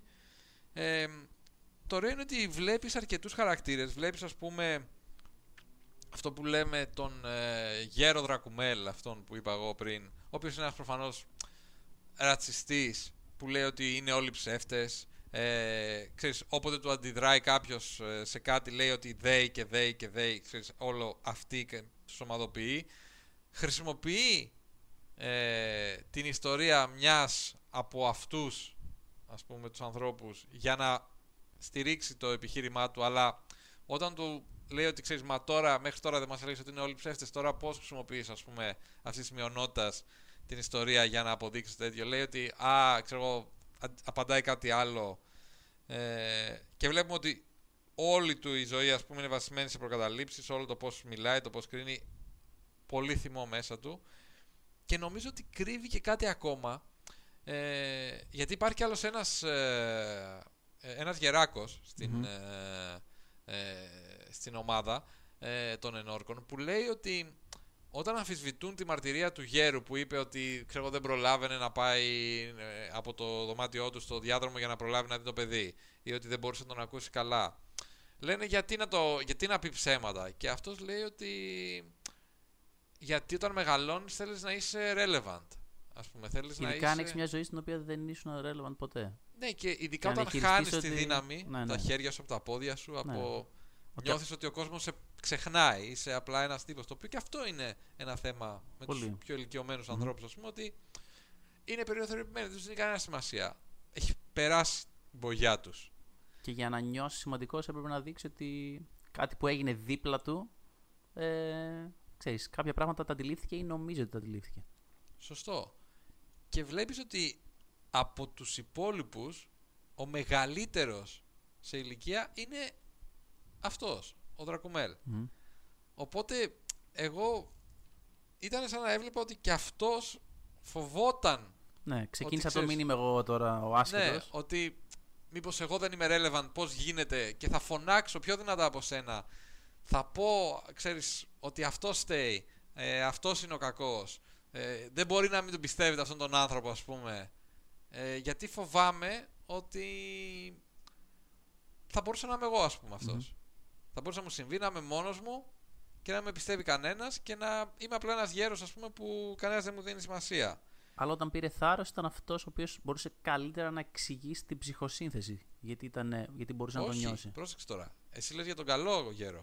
Α, Αυτός το εσύ έχει λες- αποδεχτεί. Εγώ λέω ότι ο άλλος, ο Δρακουμέλ, ο κακός. Ο άλλος όμως ήταν και πράγματι ρατσιστής. Ναι, δηλαδή αλλά δεν το κρατούσε. Ήταν ρατσιστής. ήταν ρατσιστής. Βέβαια στο τέλος το άλλαξε για αυτός. Κατά κάποιο Και τρόπο. στο τέλος βλέπεις ότι ακόμα και έχει μια πολύ δυνατή σκηνή που σηκώνεται και βγάζει ας πούμε, από μέσα του όλη αυτή την κακία, όλο αυτό το. Που γυρνά την την πλάτη του. όλοι. προκατάληψη και όλοι ένας ένας το οποίο είναι πολύ θεατρικό αυτό. Πολύ. Γενικά είναι και αυτή μια από τις σκηνοθετικές σημειώσεις. Δηλαδή, Ότι είναι πολύ θεατρικό όλο το έργο. ναι, δεν είναι ας πούμε τόσο... Δεν θα γινόταν αυτό. Ναι. Έτσι, αλλά Ναι. είναι συμβολικό.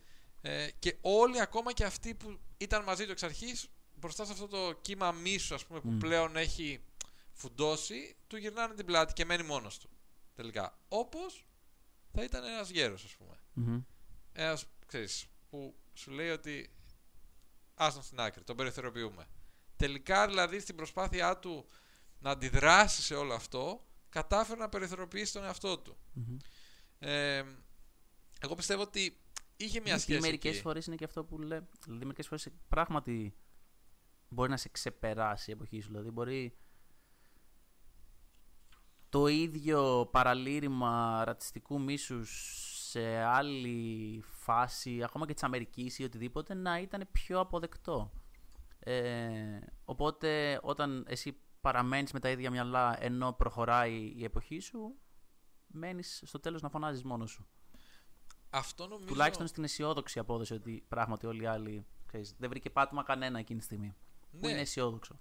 Και νομίζω ότι αυτό που έχει ενδιαφέρον είναι ότι βλέπεις ότι μιλάμε για μια υπόθεση όπου πας εσύ ως ένορκος να κρίνεις τη μοίρα ενός άλλου ανθρώπου γιατί υποτίθεται είσαι τυχαίος, είσαι αμέτωχος αυτό. Αλλά τελικά όλα αυτά που κρύβεις μέσα σου βγαίνουν πάνω στο τραπέζι. Και νομίζω ότι όπως ας πούμε αυτός φοβόταν ο γέρος ότι ξέρεις, μπορεί να καταλήξουν αυτό να μην πιστεύει κανένας, πώς μπορείτε να αμφισβητείτε την αμαρτυρία αυτού του ανθρώπου. Μμμ. Τον είδε, ας πούμε, the old man. Ε, αντίστοιχα και ο κακός ε, πρωταγωνιστής νομίζω ότι φοβάται εντάξει, σε υπερβολή λίγο ότι θα μπορούσε να είναι αυτός ο πατέρας του παιδιού ότι θα μπορούσε το παιδί του να είναι τόσο Ναι, σωστό. ungrateful ας πούμε που να φτάσει να τον σκοτώσει και ότι όλα τα παιδιά ας πούμε είναι δεν εκτιμάνε Είναι σίγουρο ο άνθρωπος ο οποίος είχε τη δυναμική με το δικό του γιο που ήταν πιο κοντά σε αυτό που συνέβη με τον χαρακτήρα. Δηλαδή, μας άφησε να καταλάβουμε ότι είχαν περιστατικά και βίας εντός του σπιτιού τους. Ε, οπότε ναι, ήταν πολύ προσωπικό για εκείνον η αντίστοιχη Μπράβο. υπόθεση. Και αυτό γι- γίνεται πιο προσωπικό από οτιδήποτε άλλο. Ναι, ναι, γιατί είναι τα μαμ στη ζωή του. Ναι, και, Είναι το ευαίσθητο σημείο του. και πρέπει να διαλέξει για εκείνον μια πλευρά. Δεν υπάρχει το ότι είμαι αντικειμενικός και κοιτάζω. Είναι αυτό του ανθρώπου που έχει το θυμό μέσα του, που έχει, ξέρεις, αγωνίζεται όλη τη ζωή. Ε, ότι δεν υπάρχει τώρα να δείξω, ας πούμε, αδυναμία και θα κάνω ό,τι χρειαστεί. Θα φωνάξω, θα απειλήσω. Ναι, ναι. πολύ ωραία η σκηνή που ξέρεις λέει ότι όταν λες ας πούμε θα σε σκοτώσω είπε λέει θα σε σκοτώσω στον πατέρα του ε, και λέει εντάξει μπορεί να μην το εννοούσε και λέει πως γίνεται να μην το εννοούσε και μετά από λίγο ας πούμε που έχει μια λογομαχία λέει επιτίθεται στον άλλο και του λέει θα σε σκοτώσω Μμμ. ή επίσης πολύ ωραία σκηνή εκεί που λέει ότι ξέρεις, προσπαθούν συνέχεια όσοι είναι υπέρ της καταδίκης να πούν ότι ξέρεις μα τον είδε ο μάρτυρας ας πούμε είπε ότι τον είδε να τρέχει κάτω στις σκάλες και μετά από λίγο ε, λένε ότι εντάξει και τι ήξερε μωρέ αυτός ο γέρος ένας Ναι, ναι, ναι. γέρο, μπερδεμένος γέρος ήταν τι έκανε ξέρω εγώ Που έλεγε 15 Ξέρεις, δευτερόλεπτα, δηλαδή ναι. πού να ξέρει τώρα πώς είναι 15 Ναι. και ουσιαστικά κρίνει τη δίκη. ναι οπότε αποδομούν και οι ίδιοι σιγά σιγά τις μαρτυρίες όλο αυτό ε, Κάνεις. Ε, Πώς το λένε, spoiler και για στήλε αργότερα με διάφορα. ναι δεν Εντάξει. πειράζει Θα εντάξει. επιστρέψουμε. Ε, δεν μπορεί να παραδεχτεί λοιπόν ότι έχει λάθος. Δεν μπορεί να παραδεχτεί ότι και οι υπόλοιποι καταλαβαίνουν ότι έχει λάθος. Ε,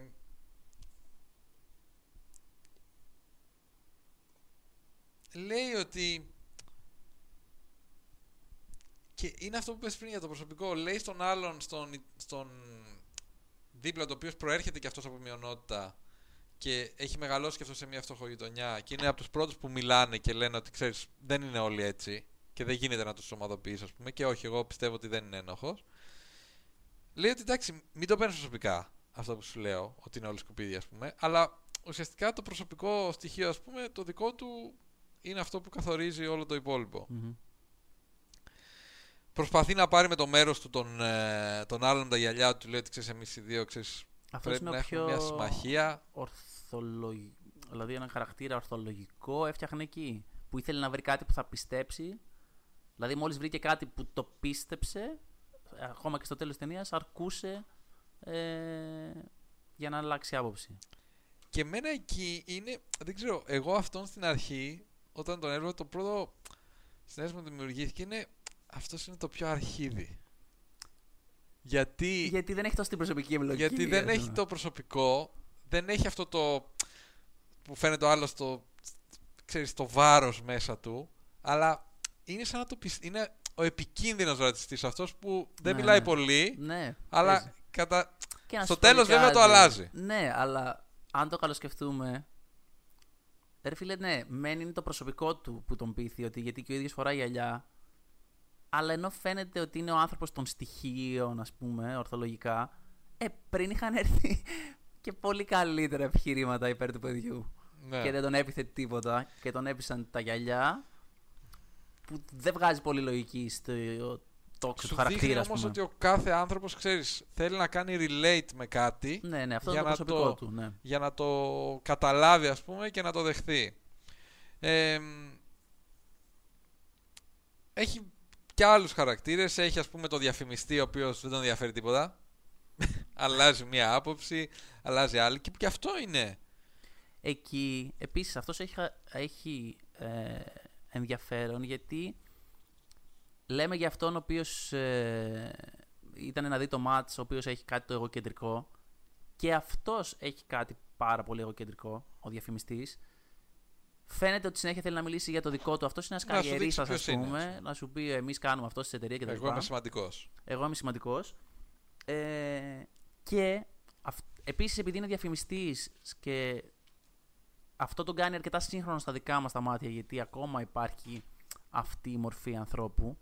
Ε, χωρίς να πάει να πει κάτι για τους διαφημιστές αλλά πολλές φορές τα βλέπεις μετά την ανθρώπινη συμπεριφορά επειδή στη διαφήμιση την ανθρώπινη συμπεριφορά πρέπει να την κάνεις να την αναλύσεις τόσο ώστε να μπορείς να την, ε, επε- να την ε, μανουβράρεις ουσιαστικά στη συνέχεια γιατί θες να πουλήσεις το προϊόν σου βγάζεις το ανθρώπινο στοιχείο από αυτό. Δηλαδή για σένα η ανθρώπινη συμπεριφορά μετά δεν είναι κάτι το οποίο εμπλέκεσαι συναισθηματικά απλά το αναλύεις ότι αυτό θα τον στεναχωρήσει, άρα θα πάει να αγοράσει το χάπι για την, α, για την κατάθλιψη, ξέρω εγώ. Άρα αυτούς θέλουμε να κεντρήσουμε και πώς θα τους πιάσει, ας πούμε, η στεναχώρια παραπάνω, κάνοντας έτσι, σου λέω, σε ένα απλό παράδειγμα.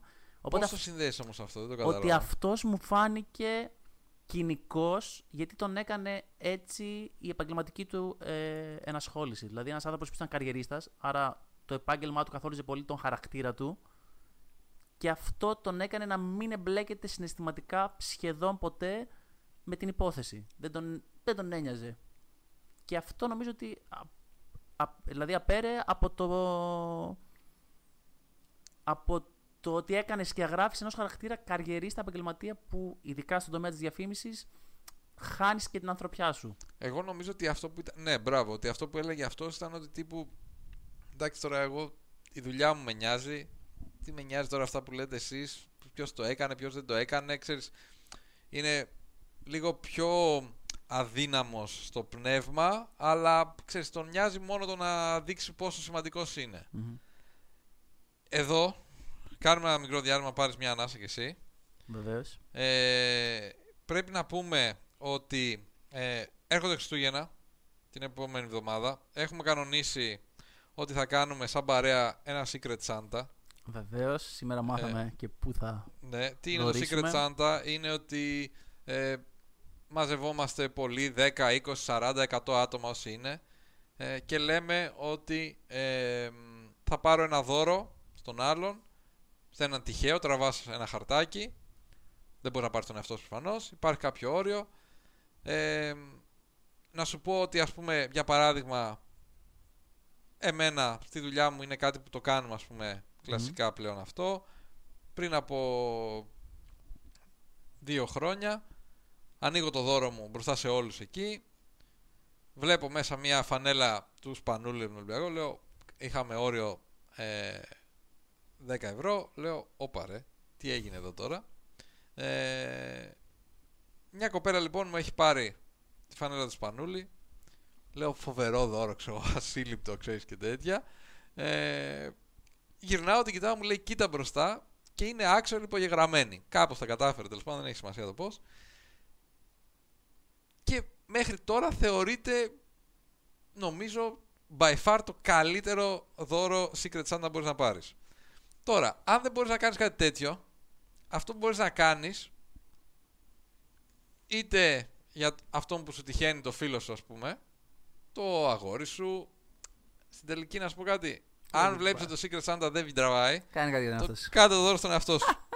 ε, πας στο mesura.com Είναι ε, ένα e-shop το οποίο ασχολείται ε, με τα sur mesure που κάμισα Και κοστούμια. Και κοστούμια, σωστά. Πας στα παιδιά ε, Χρήστου Λαδά στο κέντρο της Αθήνας σου κάνουν ένα fitting session, πίνεις τζάμπα καφέ. Έχει άπειρα υφάσματα, άπειρες επιλογές στα πουκάμισα διαλέγεις αυτό που θέλεις, αυτό που σου ταιριάζει. Είναι στα μέτρα σου, είσαι σένιος, έχεις πάρει δυνατό δώρο, Secret Santa, άμα πεις shake and bake έχεις έκπτωση 10% οπότε μπορεί να πιάσει και το όριο, άμα το έχετε βάλει ας πούμε ως ένα σημείο το όριο. Σωστό. Ελπίζω όχι το όριο στα 10 ευρώ. Α μην Ναι. υπερβάλλουμε. Ε, και έχεις βρει το καλύτερο δώρο. Και μπορείς και αυτό να το υπογράψεις βάζοντας ένα Σωστό. μονόγραμμα, έτσι. Και να Σωστό. γράψεις μέσα σπανούλ, ό,τι θέλεις να γράψεις. Ναι, γράψει ό,τι γουστάρεις μετά, δεν έχει θέμα. Μμμ. Οπότε, mesura.com, ο χορηγός μας, πηγαίνετε και δοκιμάστε το. Δεν θα χάσετε, έρχονται γιορτές, θα χρειαστείτε το πουκάμισο, ακούστε με. Και συνεχίζουμε. Συνεχίζουμε. Βλέπουμε λοιπόν και άλλους χαρακτήρες. Ο ένας είναι ο διαφημιστής που λες, ο άλλος είναι ο... αυτός με τα γυαλάκια που Ο είναι τροπαλός. τρομασμένο, Ναι, ναι. ο τραπεζίτης. Ο οποίος βλέπεις ότι στην αρχή, ας πούμε, διστάζει, σηκώνει το χέρι του λίγο-λίγο. Όσο περνάει ο καιρός και βλέπει ότι έχει υποστήριξη, ότι αυτά που λέει έχουν αντίκρισμα, παίρνει θάρρος, ορθώνει ανάστημα και σου δείχνει έναν άνθρωπο που ας πούμε τον έχουμε αυτό στη, στη- στο μυαλό μας ξέρεις, ο λογιστάκος, ο τραπεζίτης, ο, ξέρεις, ο ανθρωπάκος πώς μπορεί όταν βρει το πάτημα και βρει τη δύναμη να κάνει ας πούμε αισθητή την παρουσία του το οποίο νομίζω είναι πολύ ενδιαφέρον Και αυτός ενδιαφέρον και αυτός για το πόσο τρομαγμένος δείχνει είναι λίγο περίεργο το πόσο κανείς από, τους, από αυτούς που έλεγαν ένοχο δεν τον φέρνουν έστω για λίγο βόλτα. Δηλαδή τρομαγμένα ξετρομαγμένα πάντα το λέει αυτό που θέλει να πει και δεν αλλάζει και άποψη από φωνές και τέτοια, δηλαδή θα το πει. Θα φέρει και τις παστίλες στο από μέσα. ωραίος Δυνατός. Έχουμε τον ε, Foreman, ο οποίος είναι ο αρχιτζούρορ, ας πούμε, ο οποίος αυτός είναι τύπου, έχουμε τη διαδικασία, ξέρεις, παιδιά, έχω αναλάβει αυτό το πράγμα, είναι προπονητής. Ναι, ναι. Το πάει λίγο coach. Ναι, πάμε λίγο να τα βρούμε, ξέρεις, τέτοιο, αλλά και αυτός δεν ξέρει ακριβώς. Βλέπεις ότι αυτός είναι από τους πιο normal, ας πούμε, ανθρώπους. Που Έχουμε- κρατάει για ώρα το, το guilty στο μυαλό του. Το; Το ένοχος. Ναι, Δηλαδή, ναι, ναι, ναι, ναι, ναι. Για να γυρίσει του πήρε ώρα. Ε, έχουμε τον τύπο, το γεράκο που είπαμε πριν, ο οποίος δείχνει σοβαρή δύναμη, ας πούμε. Δεν τον νοιάζει κιόλας, δεν έχει να αποδείξει κάτι σε κάποιον. Καταλαβαίνει πώς σκέφτεται, ας πούμε, ο άλλος ο γέρος, αναλύει, μιλάει για γεγονότα, υψώνει το ανάστημά του όπου χρειαστεί. Βλέπουμε ότι ακόμα και όταν δεν το σέβεται ο άλλος που λέει, δηλαδή ο κακός ας πούμε αυτός, λέει ότι, όλο, ότι ας πούμε τα παιδιά δεν σέβονται τους μεγαλύτερους και το ένα και το άλλο, αλλά ουσιαστικά και αυτός ας πούμε βλέπεις ότι όταν μιλάει στον το γέρο δεν δείχνει κανένα σεβασμό. Ε, σαν έναν άνθρωπο που είναι μεγαλύτερης ηλικίας. Παρατηρεί, συνεχώς λέει ότι παρατηρούσα τη γυναίκα στη δίκη. Ξέρεις, δείχνει ότι ναι μεν μπορεί να έχει μεγαλώσει κλπ. Αλλά η εμπειρία αυτή που έχει αποκομίσει τη Μμμ. χρησιμοποιεί ας πούμε ε, σε κάτι θετικό, σε κάτι που δεν χρειάζεται όσο μεγαλώνεις να γίνεσαι πιο στενόμυαλος, να γίνεσαι πιο συντηρητικός. Και λέει ότι εγώ θα στηρίξω αυτόν γιατί τα βάζει με όλους σας. Ξέρεις, τα βα... δείχνει ότι είναι διαδεθειμένος να στηρίξει τον αδύναμο. Και ε, ο σκηνοθέτης τον βάζει να κάτσει δίπλα στον καλό ας πούμε της υπόθεσης γιατί δημιουργεί πόλο. Σωστό. Οπότε μα, είναι κάθε δίπλα του και τον βοηθάει σε πολλές φάσεις της ταινίας. Βλέπουμε τον άλλο τον τύπο, τον καραφλό, τον ψηλό, ο οποίος φαίνεται ότι είναι μετανάστης. Ε, έρχεται δηλαδή από μια ομάδα μειονότητας κι αυτός και τρελαίνεται σε κάποια φάση όταν ξέρεις, ε, βλέπει τους άλλους να διαφορούν, όταν βλέπει αυτόν το καπέλο να διαφορεί, του λέει πώς γίνεται, γιατί, και λέει αυτός ότι θα αλλάξω λέει την ψήφο μου, ε, γιατί αλλάξατε όλοι. Και του λέει αυτός πώς γίνεται λέει, να σκέφτεσαι έτσι, η δημοκρατία δεν λειτουργεί έτσι και το πέρχεται το δεδομένο είναι αυτές οι μικρές στιγμές που ο καθένας λέει μια ατάκα που δείχνει ας πούμε κάποιο στοιχείο του χαρακτήρα Μμμ. του και νομίζω ότι ο σκηνοθέτης έτσι το περνάει, ξέρεις, σου περνάει ένα-ένα τα μηνύματα, σου συνθέτει την εικόνα ας πούμε, αυτή αποδομή ταυτόχρονα την εικόνα των άλλων για να καταλήξεις στο, στο τέλος και εδώ νομίζω έχει ενδιαφέρον, θα μου πεις και εσύ αυτό το διάβασα και το είδα κιόλας, το είχα σημειώσει και εγώ. Ε, ο σκηνοθέτης προσπαθεί όσο περνάει η ώρα να κάνει το δωμάτιο μικρότερο. Δηλαδή αυτό που λέγανε ότι άλλαζε συνεχώς τους φακούς και έβλεπες ότι άρχιζε σαν το, το φόντο να, Έρχεται προς το να δρόμο. έρχεται πιο κοντά στα αντικείμενα ας πούμε στα πρόσωπα δηλαδή από εκεί που ξεκίνησε και έβλεπες ας πούμε Γενικότερα πλάνα. γενικότερα πλάν στο τέλος έβλεπες ένα γκρο πλάν σωστό Πολύ και σωστά. καλά ε, στα αντικείμενα και στις, ε, στους χαρακτήρες και πολύ χαρακτηριστικό ήταν ε, ας πούμε στον αυτόν με τα γυαλιά εκεί που καταλαβαίνει ότι έχει πει μαλακία ότι ξέρεις, έχει λάθος και έχει κάνει τόσο κοντινό που βλέπεις το πρόσωπό του την έκφραση ότι κατάλαβα ότι είπα μαλακία. Το οποίο αυτός μου μοιάζει με κάποιον πάρα πολύ και δεν μπορώ να βρω. Έχω σπάσει το κεφάλι μου ποιος είναι. Το ήθελα. Και θα τον παρατηρήσεις. Μπορώ να τον ξέρω, ας πούμε. Δεν νομίζω. Τέλεια. Άρα δεν μπορώ να σε βοηθήσω. Καλή επιτυχία σε αυτό. Ε, είναι η ίδια λογική πάντως του... της θερμοκρασίας. Δηλαδή το ίδιο πράγμα που κάνει η θερμοκρασία, το ίδιο πράγμα κάνει και σκηνοθετικά κλείνοντας το κλειό προς αυτούς που είναι υπέρ του guilty και έρχονται τα επιχειρήματα το ένα μετά το άλλο για να τους πιέσουν να ξεσπάσουν. Οπότε ναι, είναι κάτι το οποίο έχει πολύ ενδιαφέρον έτσι όπως γίνεται. Και είναι νομίζω σαν να σου λέει ότι όσο περνάει η ώρα και βάζεις ανθρώπους στο spotlight, αρχίζουν ας πούμε να κοιτάνε πιο βαθιά στον εαυτό τους, εγώ έτσι το εξέλαβα, αρχίζει να κοιτάει ο άλλος πιο βαθιά μέσα του και μπορεί πράγματι να βγάλει κάτι το οποίο ξέρεις στην αρχή όταν κοιτάς από μακριά και χαλαρά και χαχαχά χουχού δεν το βγάζεις. Δηλαδή όταν κάτσεις και σκεφτείς, όταν κάτσεις και πραγματικά ε, αναλύσεις αυτό που βλέπεις μπροστά σου, τότε μπορεί να βγάλει κάτι. Αλλά για να γίνει πρέπει να είσαι υπό συνθήκη πίεσης. Δηλαδή πρέπει να πιεστείς για να βγει. Ναι, και αυτό που, που διάβασα είναι ότι ξε- ξεκινάει όλα τα πλάνα του και είναι πάνω από το επίπεδο των ματιών. Δηλαδή ουσιαστικά κοιτάει κάτω στους ε, ε, ενόρκους, συνεχίζει ερχόμενος στο ίδιο επίπεδο και όταν πλέον στο τέλος μιλάει ας πούμε ο Φόντα είναι κάτω από το επίπεδο του.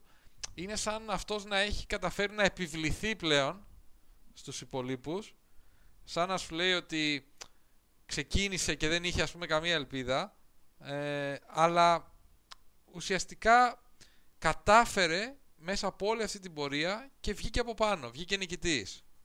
Αυτό είναι πολύ κλασικό. Δηλαδή, ένας από τους κλασικούς λόγους να πας είτε αυτό το high angle και το low angle τέλος πάντων στο... στην κινηματογράφηση είναι ότι δηλαδή, όταν είσαι πιο πάνω σαν να σου λέει ότι είσαι μικρότερος από το γεγονός. Έχεις αυτή τη Σωστό. στιγμή 11 απέναντί σου, είσαι μόνος σου, δεν θα αλλάξει κάτι, είναι το δεδομένο. Και ότι γενικά στο τέλος καταλήγει να τον έχει από κάτω προς τα πάνω που πάντα σε κάνει να φαίνεσαι Πιο ψηλός, Πιο ψηλός, πιο μεγάλος, πιο δυνατός, ας δυνατός. πούμε. είναι αυ- ένα από τα πράγματα τα οποία θα αναπούμε και πιο μετά. Δηλαδή, σεναριακά έχει πολύ μεγάλη αξία διαχρονική. Είναι η δύναμη του ενός. Δηλαδή, ότι αν δεν υπήρχε αυτός ο ένας, δεν θα άλλαζε τίποτα. Και αν αυτός ο ένας δεν ενέπνε τους υπόλοιπους να αλλάξουν, αυτός ο άνθρωπος θα πέθαινε. Οπότε, ένα από τα κύρια αφηγηματικά πράγματα τα οποία ήθελε να πει η ταινία είναι αυτή η δύναμη του ενός. Δηλαδή, το πώς ε, δεν πρέπει ο καθένας να λέει ότι δεν μπορώ να αλλάξω τίποτα, μόνο εγώ το πιστεύω. Πρέπει να το πιστεύεις και από εκεί πέρα θα δεις πού θα σε οδηγήσει αυτό. Δεν ξέρω αν έχουμε... Στο τέλος είναι ενδιαφέρον ότι βγαίνουν, ο καθένας τραβάει το δρόμο του, Ναι, ναι. η ζωή συνεχίζεται και το ίδιο θα γινόταν και αν είχαν αποφασίσει ότι τελικά είναι ένοχος. Γιατί έτσι λειτουργούν οι άνθρωποι, θα πηγαίναν σπίτι του, το είχαν Ο ξεχάσει. καθένα έχει τη ζωή του. Ναι. Και ο καθένας θα συνέχιζε τα προβλήματά του, την καθημερινότητά του. Αν Ε, και σε πολύ μικρά πράγματα ήταν ωραίο ότι πήρε το σακάκι του αντιπάλου του. Ναι, Μέσα στην ότι αίθουσα έδειξε για να ας πούμε, του- μια φιλική διάθεση. Μμμ. Ε, δεν ξέρω αν έχεις κάτι άλλο που θέλουμε να πούμε πριν περάσουμε στα τελευταία Μμμ. segments. Έχω διάφορα. Για πέμε. Ε, Fun και αφού facts, είχες έτσι. τη δομή ολόκληρη, ξέρεις, προσπάθησα να σβήνω γιατί διάφορα προφανώς είναι κοινά ε, σαν σκέψεις. Όπως είπες, δηλαδή αν το δούμε πρώτα σκηνοθετικά, πέρα από αυτό που είπαμε για το τρίπτυχο ζέστη, βροχή και μετά λιακάδα, ένα από τα πράγματα που κάνουν την ταινία θρηλυκή είναι αυτό το γεγονός ότι όταν λέμε, ας πούμε μία από τις ερωτήσεις που θα πούμε μετά είναι ποια είναι η αγαπημένη μας σκηνή, που είναι ερώτηση παγίδα, βέβαια θα το πούμε εμείς, γιατί κατά 90% είναι μία σκηνή. Δηλαδή μία σκηνή ορίζεται όταν χωρικά και χρονικά δεν υπάρχει κανένα πείδημα. Όχι. ε, οπότε είναι μεγάλη πρωτοτυπία ότι βλέπουμε μία σκηνή ουσιαστικά. Η ταινία είναι μία σκηνή. Η οποία σπάει για ελάχιστο όταν πάει στο μπάνιο, δύο πράγματα στην αρχή, ένα πράγμα στο τέλος, αλλά είναι μία σκηνή. Το οποίο την κάνει πάρα πολύ θεατρική. Δηλαδή, πράγματι, επειδή μας είχαν στείλει και, και ο Greek Sneak Collector ότι είναι μια παράσταση που γίνεται εδώ και 5-6 χρόνια στην Αθήνα, δεν την έχω δει, αλλά ότι παίζει την παράσταση. Και εγώ δεν την έχω δει. Ε, και να πω την αλήθεια ότι έχοντας δει την ταινία δεν νιώθω την ανάγκη να τη δω. Γιατί δεν ξέρω τι παραπάνω μπορείς να πάρεις, ας πούμε. Γιατί είναι και πολύ καλοί ηθοποιοί που παίζουν στην ταινία, πράγματι. Ε, αλλά αν κάποιος αντί να δει την ταινία ψήνεται να δει το θέατρο, πιστεύω ότι αν είναι καλοπεχμένο ότι αξίζει να το δει και εκεί. Εγώ το είχα κάνει αυτό με τη φωλιά του Κούκου. Τη φωλιά του Κούκου την είχα δει πρώτα σε θέατρο και μου είχε, είχα τρελαθεί και μετά την ταινία η οποία τρελάθηκα ακόμα περισσότερο. Καλό αυτό, γιατί στο έχτισε. Ναι, νομίζω ότι αν είναι να το κάνετε, κάνετε το. Δηλαδή, άμα είναι να πάτε στο θέατρο, μην το δείτε μετά την ταινία. Δείτε το θέατρο και μετά θα εμπνευστείτε να δείτε και την ταινία. Ε... Η αυτή... Να σε ρωτήσω κάτι τώρα Ναι, που το είπες αυτό. Ναι. Θα ήθελες αυτή την ταινία να τη δεις το σήμερα; Δηλαδή να γίνει ένα remake, Το ας remake. πούμε. Ναι. Ας πούμε. Όχι όπως έγινε το 1997, τώρα με καλούς ηθοποιούς, κάτι σύγχρονο. Ναι, θα πω, αλλά όχι πιστή. Δηλαδή το 1997 έγινε μια ολόπιστη αντιγραφή με πολύ μικρές ε, διαφορές της ταινίας της τότε. Αυτό που κάνει η ταινία είναι να μας δείχνει τον κόσμο του 1957, το οποίο το κάνει ενδιαφέρον να βλέπουμε ότι σε σχέση με τότε πολλά πράγματα είναι διαχρονικά. Το να το δω τώρα με την Πολύ ίδια σωστό. λογική δεν έχει νόημα. Δηλαδή θα έπρεπε να ήταν ένα εντελώς διαφορετικό σώμα ενόρκων που θα δημιουργούσε διαφορετικές δυναμικές. Θα μπορούσε να έχει κι άλλο, άλλη έκβαση, δηλαδή είναι ανάλογα το σχόλιο που θέλει να κάνει ο σεναριογράφος πάνω στην πραγματικότητα του σίνεμα. Οπότε θα έπρεπε να ήταν. ε, Δεν ξέρω αν το remake είναι η σωστή λύση ή ότι να πάρω το concept ότι κάνω μια ταινία με μια σκηνή 12 ενόρκων σε μια αίθουσα και του αλλάζω την Παναγία μου. Δηλαδή κάτι άλλο. Γιατί, ξέρεις κάτι, είναι μια ταινία που επειδή είναι τόσο α- απλή ως Ισχύει. προς τα μέσα που χρησιμοποιείς, ε, θα πρέπει να κάνεις κάτι πολύ δραστικό νομίζω για να πεις ότι δεν κάνω απλά, ξέρεις, μια, ένα χλιαρό αντίγραφο. Ναι, ναι, ναι. Δεν... Θα πρέπει να είναι κάτι Δεν έχεις πολύ λόγο μεγάλο. να το Δεν είναι αυτό κάνεις. ότι κάνω remake μια παλιά ταινία του 60 και επειδή έχω τα εφέ, επειδή έχω το ένα, επειδή έχω το άλλο, το κάνω πιο ωραίο και πιο θελκτικό και μπορώ να περάσω και δύο μηνύματα, ας πούμε, στην ναι, ναι, γιατί τέτοια. τι να κάνεις. Ένα... Δηλαδή είναι ένα δωμάτιο ενόρκων. Δεν μπορεί να κάνεις. Και ήδη αυτό που είπαμε η σκηνοθεσία του είναι πρωτοποριακή για την εποχή, ας πούμε. Ναι, στα σημερινά μας μάτια δεν είναι κάτι φοβερό. Δηλαδή, να το, αν το δω σκηνοθετικά την ταινία, δεν είναι ότι εντυπωσιάζει αυτό που κάνει. Δηλαδή, δεν είναι ότι είναι κλασική αφήγηση. Δηλαδή, δεν είναι. Βλέπεις μια ταινία η οποία δεν σε πετάει από το. σαν να βλέπεις κάτι ρεαλιστικό να συμβαίνει, ας πούμε. Δεν σε πετάει με κάτι σκηνοθετικό. Και ο- ε, το γεγονός ότι κρατάει μια μισή ώρα είναι σαν να είναι, ας πούμε, σαν να είσαι εκεί. Real time, αυτό Ναι. είναι το. Δηλαδή, το, η μεγαλύτερη πρωτοτυπία του είναι αυτό. Ότι είναι σαν να βλέπεις real time τους ένορκου καθ' όλη τη διάρκεια. Υπάρχουν μικρά περάσματα, τύπου όταν γράφουν ε, το guilty not guilty σε χαρτάκια, νομίζω ότι αναγκαστικά ξέρεις, κάνει μικρά περάσματα για να έχει ροή. Αλλά αυτό, δηλαδή σκηνοθετικά δεν είναι ότι είδα κάτι και λέω Παναγία μου τι είδα. Αν και είναι σωστά δεκουπαρισμένη είναι- τέλος πάντων και εξυπηρετεί το σκοπό της. Αυτό είναι το Είναι σημαντικό. ωραίο, είναι ωραίο νομίζω το ότι δεν σε κουράζει το κόψιμο, έχει μια συνέχεια. Δηλαδή, Καθόλου, τα- έχει πολύ ωραίο ρυθμό. και όταν Πάρα σου πολύ δείχνει, ωραίο ας ρυθμό. πούμε, τα πλάνα στο πρόσωπό τους που γίνονται πιο κοντινά και όλο ένα πιο κοντινά και όλο ένα πιο κοντινά. Μπράβο αυτό. δεν το στόχος συνειδητοποιείς, σου- αλλά το κάνεις σωστά. Ναι, ο στόχος του είναι νομίζω να σε, να σε δημιουργήσει και λίγο μια... Ε, γιατί αυτό που λέγαμε πριν ότι ξέρεις παίρνεις το angle από κάτω και σε κάνει να φαίνεσαι πιο μεγάλος, πιο τέτοιο, ταυτόχρονα σου φαίνεται σαν να πλησιάζει το ταβάνι, ας πούμε, στο κεφάλι σου. Σε- Το, το κάνει λίγο πιο κλειστοφοβικό. Ναι, ναι, ναι. Ε, Ισχύει. Το οποίο ε, δεν ξέρω πώς έγινε αυτή η ταινία, αν έγινε με μία κάμερα, τρεις κάμερες, με δέκα κάμερες, δεν ξέρω, προ- δεν ξέρω πώς το έχει κάνει, αλλά θεωρώ ότι είναι κάτι το οποίο έχει ενδιαφέρον και σου δημιουργεί αυτή την αίσθηση ότι ξέρεις όλα κλείνουν γύρω μου και εγώ πρέπει να πάρω μια απόφαση ε, που αν είσαι και λίγο κλειστοφοβικός, εγώ έχω, εντάξει δεν είμαι κλειστοφοβικός ξέρεις σε αυτό το βαθμό να πω ότι με κλείνουν σε ένα δωμάτιο και πω Παναγία μου δεν μπορώ, αλλά Μμ. αυτό ξέρεις όταν πλέον αρχίζουν και όλα ε, κλείνουν Κλείνουν. γύρω σου ε, είναι, είναι, πιο, είναι πιο δύσκολο ας πούμε, δεν ξέρω. Είναι και πιο- λίγο πιο εντυπωσιακό μου φαίνεται. Ισχύει. Ε, και είναι ότι το κάνει και με λόγο. Δηλαδή, σεναριακά, αυτή η αυξανόμενη πίεση είναι αυτό που ήθελε και να πετύχει. Ένα άλλο πολύ σημαντικό ε, για επίδοξους ε, σκηνοθέτες είναι το πόσο low budget είναι αυτή η ταινία. αυτή την ταινία, μόνο την- άμα κάποιος έβρισκε την ιδέα, θα μπορούσε να τη γυρίσει με το τίποτα. Έτσι.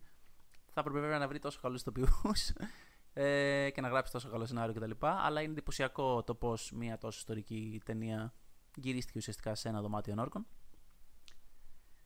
Τώρα, αυτά τα λίγα ήταν για τα σκηνοθετικά. Σεναριακά είπαμε πολλά και ε, από, την, από τα πράγματα που συζητήσαμε έτσι όπως τα, μας τα είπες εσύ. Ε, είπαμε και για τη δύναμη του ενός, που είναι ένα από τα σημαντικά πράγματα που λέει.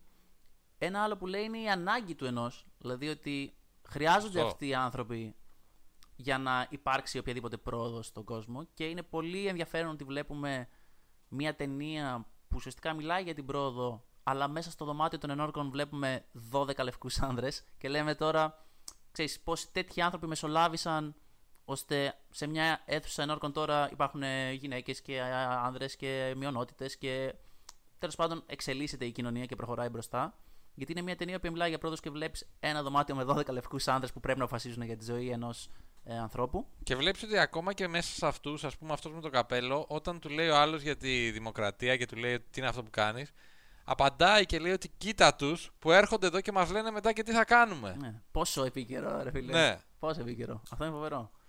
Ε, πολύ ενδιαφέρον για ψυχολόγους, ας πούμε, είναι η δυναμική μιας ομάδας. Δηλαδή το πώς λειτουργεί μια ομάδα, Πώς χτίζεις συμπεριφορές ας πώς πούμε. στήσει συμπεριφορές, πώς κάνεις αυτό τη δύναμη του όχλου, πώς θες να νιώθεις ότι ανοίξεις ένα σύνολο, πώς μετά αλλάζουν οι δυναμικές. Πώς βλέπεις ότι όταν ε, αρχίζεις και βλέπεις ότι ξέρεις υπάρχει κάποιος που λέει και κάτι άλλο, βρίσκεις εσύ το θάρρος να πεις τη γνώμη σου, να αντιδράσεις, όταν πώς αισθάνεσαι την ανάγκη, αν βλέπεις ότι ξαφνικά χάνεις τον έλεγχο, ας πούμε, όπως ο, αυτός ο, ο θυμωμένος, ότι πρέπει να πατάξω τον άλλον, πρέπει να του κάνω bullying, πρέπει να του φωνάξω, να το επιβληθώ, γιατί αλλιώς θα χάσω. Δηλαδή αρχίζει και πλέον γίνεται κάτι το οποίο το θέμα είναι να μην χάσω. Όχι να βρω κάτι Ναι. Πόσο ρεαλιστικό, υπάρχει να αυτό; βγάλουμε ένα συμπέρασμα. Το θέμα είναι να μην χάσουμε. Ναι, ναι. Και Και, ότι είτε, είχα είτε μια αυτό είναι αρχική πολιτικό, θέση- είτε ναι, ναι. τέτοιο. ότι τώρα τι θα πω, τι θα αλλάξω, θα κάνω κολοτούμπα, αυτό Ναι, που ναι. λέμε. Και μετά τι θα μου πούνε, τι σημαίνει ναι. αυτό για μένα; Που πόσες φορές το έχουμε πει αυτό ότι. Πόσο υγιές είναι η κολοτούμπα όταν αλλάζεις άποψη για κάτι. Ναι, όταν βλέπεις ότι κάτι είναι λάθος και πρέπει Ναι. να αλλάξεις αυτό που Το υποστηρίζεις, συζητάς. το να το υποστηρίζεις συνεχώς επειδή κάποτε το είπες, ε, εντάξει, όλοι κάνουμε λάθη. Μπορεί κάποτε να μην, αντιλη... να μην είχες την αντίληψη να πεις ότι Α, έτσι είναι τα πράγματα. Αυτό αλλάζει. Θα πρέπει εκεί να έχεις τη δύναμη να βγεις και να το παραδεχτείς και να πεις: Εντάξει, παιδιά, έκανα λάθη. Και μετά μπορεί να ξαναλλάξεις και να ξανακάνεις λάθος. Μμμ. Έτσι γίνεται. Κάτι ξέρω διαφημιστής και το πήγαινε, πήγαινε, έλα. Αυτός ναι, το πήγαινε τρένο. Και πάμε τώρα. Έχουμε τέσσερα για κλείσιμο. Ναι. Τέσσερις ερωτήσεις πάνω στην ταινία. Τις οποίες μπορούμε να απαντήσουμε. Σωστά. Τέσσερις έχουμε. Τέσσερις νομίζω έχουμε. Ναι. Πάμε. Δεν θυμάμαι κι εγώ. Θες πρώτα αγαπημένη σκηνή; Ναι. Ε, Εγώ έχω ένα top 3. και εγώ το ίδιο ακριβώς. Α, ωραία. Και το έχω 3-2-1 όμω. Έχω και σειρά. Πάμε, πες μου εσύ πρώτα λοιπόν. Λοιπόν, ε, νούμερο 3. Το κάρφωμα του μαχαιριού πάνω στο τραπέζι. Σ' άρεσε αυτό. Ναι. Το βρήκα λίγο. Cheesy. Λίγο Ωραία, τσίζι. ρε φίλε που το βρήκα. Η αλήθεια είναι ότι μπορεί τώρα που το συζητάμε να τσίσει, εκείνη τη στιγμή λέω, Ω, το μπούστι. Ε, ναι, αλλά και ξέρεις κάτι Γιατί το κάνει βρήκα- χρακ και το Ναι. κοπανάει δίπλα στο άλλο, ρε φίλε. Και το βρήκα λίγο τσίζι που πήγε και το βρήκε και το πήρε. Ήταν λίγο α- ακραίο το prove a point, ας πούμε. Ισχύει, ισχύει. Ε, αλλά έχει την πλάκα του και μετά που το παίρνει ο άλλος και λέει με αυτό το μαχαίρι τον κάρφος. Και του Αυτό λέει, είναι ωραίο. ε, ναι, το χτίζει ωραίο. Αυτό το μαχαίρι το δώσαμε μέσα. Ε, ναι, λέει εντάξει, ξέρω, whatever. Ε, Πάει με την τρίτη σου. ωραίο αυτό. Ε, εμένα μου αρέσει ε, εκεί που αποδέχεται ο γέρος, ο θυμωμένος ότι δεν είναι ένοχος και κάθεται μόνος του στη γωνία, τον έχουν παραμερίσει, τον έχουν αφήσει όλοι και εκεί πλέον καταλαβαίνει, ξέρεις, ότι δεν έχει νόημα να το κάνω αυτό και λέει ότι δεν είναι ένοχος. Μμμ. Αυτή μου άρεσε, ήταν μια δυνατή σκηνή νομίζω. Ωραία, ναι. Και την έπαιξε και ωραία. Ε, νούμερο 2. Τώρα εδώ κάπου θα συμπέσουμε νομίζω Ε, ναι, στο 2 ναι. και στο 1. 2. Έβαλα το climax, το τέλος της ταινίας. Το, τη σκηνή στην οποία ε, ο χαρακτήρας ο οποίος είχε το παιδί το οποίο δεν το έχει δει δύο χρόνια γιατί είχαν ε, ε, μαλώσει ε, ξεκινάει το δικό του ξέσπασμα μέχρι που βγαίνει η φωτογραφία, βλέπει το παιδί του, σκίζει τη φωτογραφία και μετά λυγίζει και λέει not guilty. Και κυρίως μου άρεσε πάρα πολύ γιατί λυγίζει αφού τη σκίζει. Γιατί όταν τη σκίζει είναι σαν να χάνει το παιδί του. Συνειδητοποιεί εκείνη τη στιγμή ότι αυτή τη, το αίσθημα της απώλειας που είχε στην πραγματική του ζωή, ότι τι έκανα μόλις έσκασα τη φωτογραφία του παιδιού μου, το οποίο σαν να αυτό το οποίο έκανε στην πραγματική ζωή και αυτό του κάνει τη... Το κλικ, ας πούμε. στο το μυαλό. κλικ για να κάνει την προσωπική του λύτρωση που ήταν το Not Guilty. Αυτό είναι το δύο μου.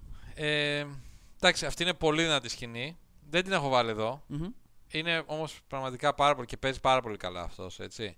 Fun Συγκλώνεις. fact, το, το climax είναι ένα από τα προτινόμενα νόμια που θα δώσει για τη στήλη μας, αλλά ο Πουριτανός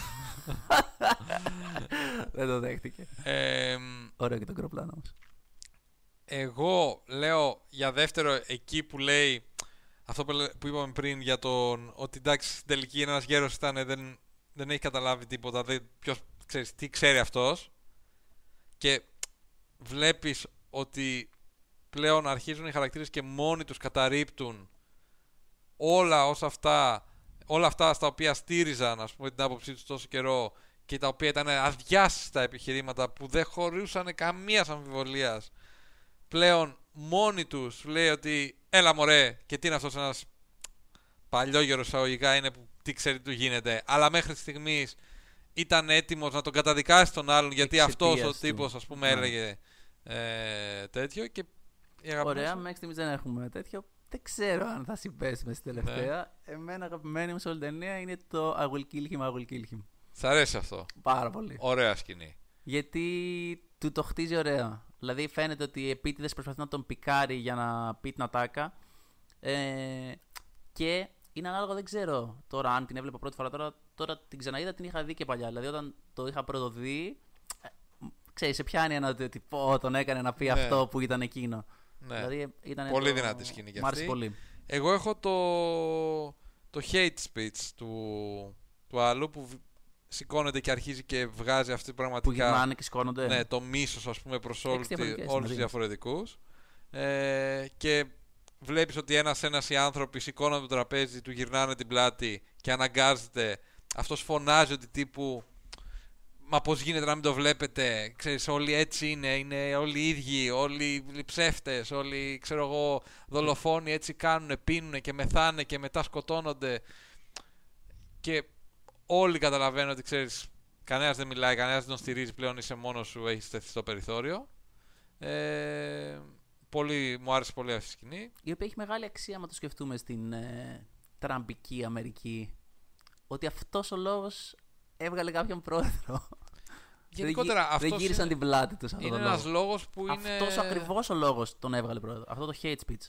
Ναι, και είναι ένας λόγος ο οποίος είναι διαχρονικά, ξέρεις, ε, relevant. Δηλαδή, δ- ο ρατσισμός, ε, η ξενοφοβία, το, η- ο φόβος προς το διαφορετικό, όλα βασίζονται σε αυτό, σε αυτούς, τους απέναντι, τους κακούς, που διαβρώνουν ας πούμε ε, την κοινωνία μας, που διαβρώνουν τα ήθη μας, που το ένα, που πάντα κάτι κακό κάνουν που φταίνε μόνο αυτοί και επηρεάζουν εμάς, που εμείς είμαστε καλοί και δεν φέρουμε καμία ευθύνη ας πούμε για τίποτα. Οι βάρβαροι που μας βολεύουν να Μπράβο. υπάρχουν, ας πούμε. Ναι, πάντα μας βολεύει να υπάρχει ένας κακός απέναντί μας. Ε, και που αισθάνεσαι την ανάγκη όταν το λες αυτό νομίζω, δεν ξέρω γιατί δεν έχω βρεθεί σε αυτή τη θέση, αλλά νομίζω, α, δεν νομίζω να έχω βρεθεί. Ξέρεις και- ε, οπότε νομίζω ότι όταν το λες αυτό θέλεις ταυτόχρονα να έχεις και την υποστήριξη. Και όταν βλέπεις ότι η κοινωνία ή μια ομάδα σου γυρίζει την πλάτη, αναγκαστικά ξέρεις, το βουλώνεις. Πράγμα το οποίο στις μέρες μας και λόγω των social media και όλο αυτό, βλέπεις ότι πολλοί άνθρωποι τέτοιοι έχουν μεγαλύτερο βήμα να βρουν ομοίους τους, να, τε- ξέρεις, να πάει το μήνυμα πιο μακριά. Και σαφώς δεν πάνε μόνο τέτοια μηνύματα πιο Και να μακριά, το πάνε και στείλουν, καλά ας πούμε. μηνύματα Ναι, ναι. πολύ Α, πιο βέβαια, μακριά ναι. τώρα. Αυτή είναι η μάχη. Αλλά η ανάγκη αυτών των ανθρώπων είναι να ομαδοποιηθούν. Γιατί συνήθως είναι άνθρωποι που είναι μόνοι τους και πρέπει να ανήκουν σε μια ομάδα, έστω και αν αυτή η ομάδα είναι μια ομάδα ας πούμε ρατσιστική, είναι μια ομάδα ε, ομοφοβική, είναι μια ομάδα ας πούμε σεξιστική, ξέρεις, οτιδήποτε είναι αυτή η ομάδα. Σωστό. Πες μου, δεν ξέρω αν με βάση αυτά που είπες κολλάει το γιατί να δει κάποιος την ταινία. Γιατί να δει κάποιος την ταινία. Είναι μια ταινία που είναι αρκετά επίκαιρη σε κάποια θέματα. Ε, είναι μια ταινία που νομίζω δικαίως θεωρείται από τις κορυφαίες ας πούμε. Εντάξει, τώρα μπορεί κάποιος να μην του αρέσουν ας πούμε τα δικαστικά δράματα ή κάτι τέτοιο. Αλλά δεν είναι ακριβώς αυτό. Δεν είναι δηλαδή όποιος περιμένει ότι θα πάει και θα δει ας πούμε το Primal Fear με το Richard Gere ξέρω εγώ. Δεν είναι το verdict που κάνει διαφορά. Ναι. Είναι το τι λέγεται. είναι μια συζήτηση σε ένα δωμάτιο, είναι μια ιδιαίτερη ταινία.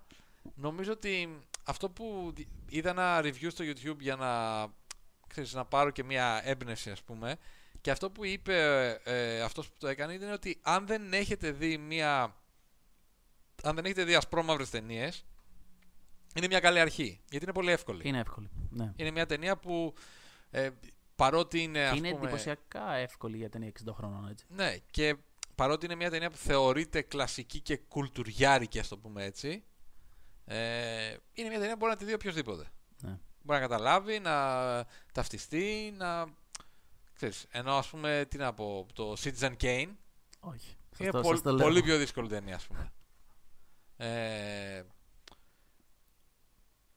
αξίζει. Είναι μια ταινία που αξίζει να τη δεις γιατί και μηνύματα έχει να σου περάσει και καλούς ηθοποιούς έχει και όλο αυτό το τεχνικό που είπαμε πριν, ας πούμε, κομμάτι ε, Πρωτότυπο. έχει ενδιαφέρον νομίζω. Δεν ξέρω, για πες μου κι εσύ. Ένα από αυτά ήταν η διαχρονικότητα, που πιστεύω ότι έχει πάρα πολύ ενδιαφέρον. Ε, ένα δεύτερο, το, τα δύο πιο σημαντικά μου ήταν το ένα ήταν η διαχρονικότητα, το άλλο έχει να κάνει για να, την έμπνευση που σου δίνει. Δηλαδή σου δίνει την έμπνευση για τη δύναμη του ενός να βγάλει το καλό που έχουν μέσα τους κρυμμένο οι άνθρωποι.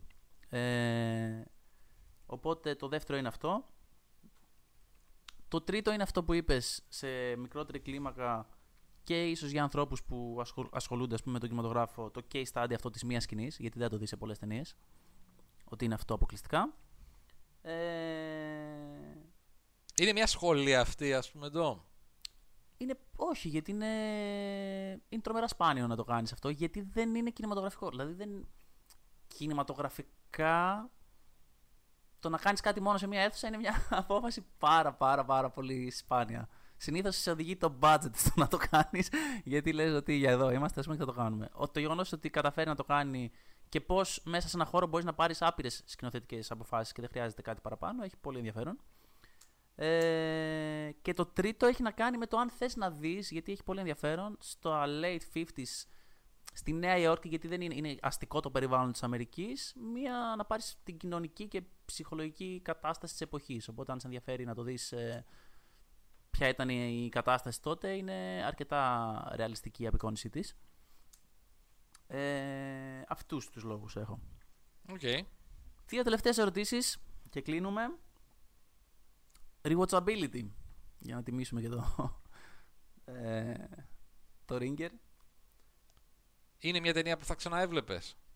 Λοιπόν, εγώ αυτό που έγραψα είναι ότι αν είστε περίπου στα 15 ας πούμε, ότι είστε στην στην εφηβεία σας, είναι μια καλή στιγμή να το δείτε. Αν μετά θυμάστε αυτό το podcast και έχετε φτάσει 25 και πάνω, δείτε το άλλη μία. Νομίζω ότι, ας πούμε εγώ που το ξαναείδα και το είχα δει πολύ πιο μικρός, ε, και τις δύο φορές μου ήταν πάρα πολύ ενδιαφέρον. Δεν νομίζω ότι έχει τόσο, δεν είναι από αυτές τις ταινίες που λες, ξέρεις, Τη βλέπω ξανά κάθε και ένας ξανά χρόνος, ας και πούμε, αυτή ξανά, ναι. τη, τη βλέπω ξανά και ξανά. Δεν νομίζω ότι έχει αυτό το βαθμό rewatchability. Αν και είναι εύκολη στη θέση, αλλά μετά από κάποιο σημείο δεν θα έχεις λόγο να τη δεις. Αλλά αν την έχεις δει μία με- πριν πολλά χρόνια, δες το άλλη μία. Είναι μια ταινία που νομίζω έχει ένα ταβάνι στο πόσες φορές μπορεί να τη δεις. Που την είναι ότι θα δεις ε, την πρώτη φορά θα δεις πέντε πράγματα, την δεύτερη δέκα, την Ναι. τρίτη δεκαπέντε. Και είναι και σεναριακό, δηλαδή δεν θα σου εντυπωσιάσει τόσο πολύ αυτό που θα δεις οπτικά. Ναι, και. μ, ε, δεν ξέρω. Είναι μια ταινία που κάθε φορά μπορείς να εστιάζει σε κάτι διαφορετικό, αλλά σε κάποια φάση αυτό θα φτάσει νομίζω να κορεστεί. Συμφωνώ. Οπότε μπορείς να τη δεις μια, δύο, τρεις φορές, αλλά νομίζω ως εκεί. Και τελευταία ερώτηση. Ε, πού να τη δούμε, πού να Και τη πότε. δει και με ποιον. Ναι, πού, πότε, με ποιον, ας πούμε κλπ. Είναι μια ταινία νομίζω που μπορείς να τη δεις οπουδήποτε, οποτεδήποτε και με οποιονδήποτε. Δηλαδή δεν είναι απαραίτητα μια ταινία, ας πούμε, παρέας. Ναι, σίγουρα όχι. Μπορείς να τη δεις με παρέα. Μπορείς. Ναι. Ποια είναι η ιδανική συνθήκη όμως για να τη δεις; Εγώ αυτό που θα έλεγα είναι να τη δεις ας πούμε μια Κυριακή απόγευμα ή ξέρεις μια μέρα που έχεις κάτσει σπίτι ξέρω εγώ και λες να δω ωραία μια ωραία ταινία. Δεν είναι αυτή η ταινία που θα πεις ότι θα δω για να χαλαρώσω και να κοιμηθώ ας πούμε. Να προσέξεις λίγο. Ε, δεν είναι απαραίτητα ταινία ζευγαριού νομίζω. Είναι Έρχεσαι σχεδόν εκεί που θέλω να τη δεις ας πούμε με κάνα δύο φίλους σου, κάτι τέτοιο. Ε, και, να- και με ζευγαριού μπορείς να τη δεις. Δηλαδή είναι εύκολη ταινία για να της, τη βάλεις σε ένα concept. Δεν είναι σίγουρα μια ταινία που έχω γυρίσει ας πούμε κλασμένος ε, 4 ώρα το πρωί και λέω να βάλω μια ταινία ή έχουμε κάτι σε μια παρέα. ας Δικαστικό, πούμε. δικαστικό. Ναι, ή έχουμε κάτι σε μια παρέα ας πούμε και τα πίνουμε όλο το βράδυ ή δεν ξέρω κι εγώ πι- Όχι.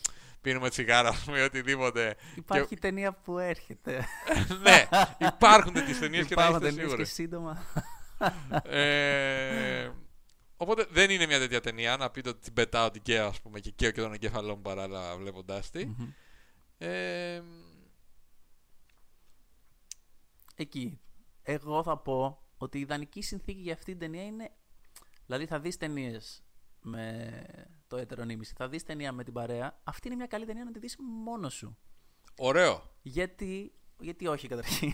δηλαδή είναι μια ταινία που θες να βάλεις μόνος σου, έχεις μια μισή ώρα και νι- δεν χρειάζεται να τη δεις σε κινηματογράφο, π.χ. σε κάποια τρομερή οθόνη, γιατί μια χαρά και στο λάπτοπ θα δεις αυτά που είναι να δεις. Ε, Συνήθως στην παρέα μπορεί να γίνει λίγο μπουρουμπουρου, να χάσεις κάτι. Ε, ενώ είναι ωραίο να μπεις σε αυτήν και να παρατηρείς την όλη ροή της, ας πούμε, από τι έχεις να πάρεις εσύ γενικότερα. Ας πούμε, για να καταλάβεις, εγώ την πρώτη φορά την είδα μόνος μου. Εγώ και τις δύο φορές το, το είδα μόνος μου. Τη δεύτερη την είδα με την ε, κοπέλα μου και με μια φίλη μου. Μμμ. Ποια ήταν καλύτερη; Ε, τη δεύτερη πρέπει να το σταματήσω, να κάνουμε, να ράνουμε, να Ε. πούμε. Να... δε- Οπότε έπρεπε να το σταματήσω για να κρατήσω και σημειώσεις βέβαια. Δεν ήταν μόνο η ευθύνη από τη μία μεριά. Ε, αλλά. Μπράβο, και εγώ έπαιζα με πώ και τικ, τικ, Ναι, τικ. ε, δεν γίνεται αλλιώς γιατί αλλιώς θα χάσουμε τα μισά. Σωστό. Ε, νομίζω ότι είναι μια ταινία που μπορείς να τη δεις πραγματικά σε κάθε context. Και νομίζω ότι είναι μια ταινία. Και κρατήστε το αυτό, επειδή έρχονται δύσκολες μέρες και καλά. έρχονται τα Χριστούγεννα που είναι κλασικά κάποια μέρα έχεις φάει γάματα, ξέρω εγώ, και είσαι στο σπίτι και σαπίζεις λίγο και τέτοια.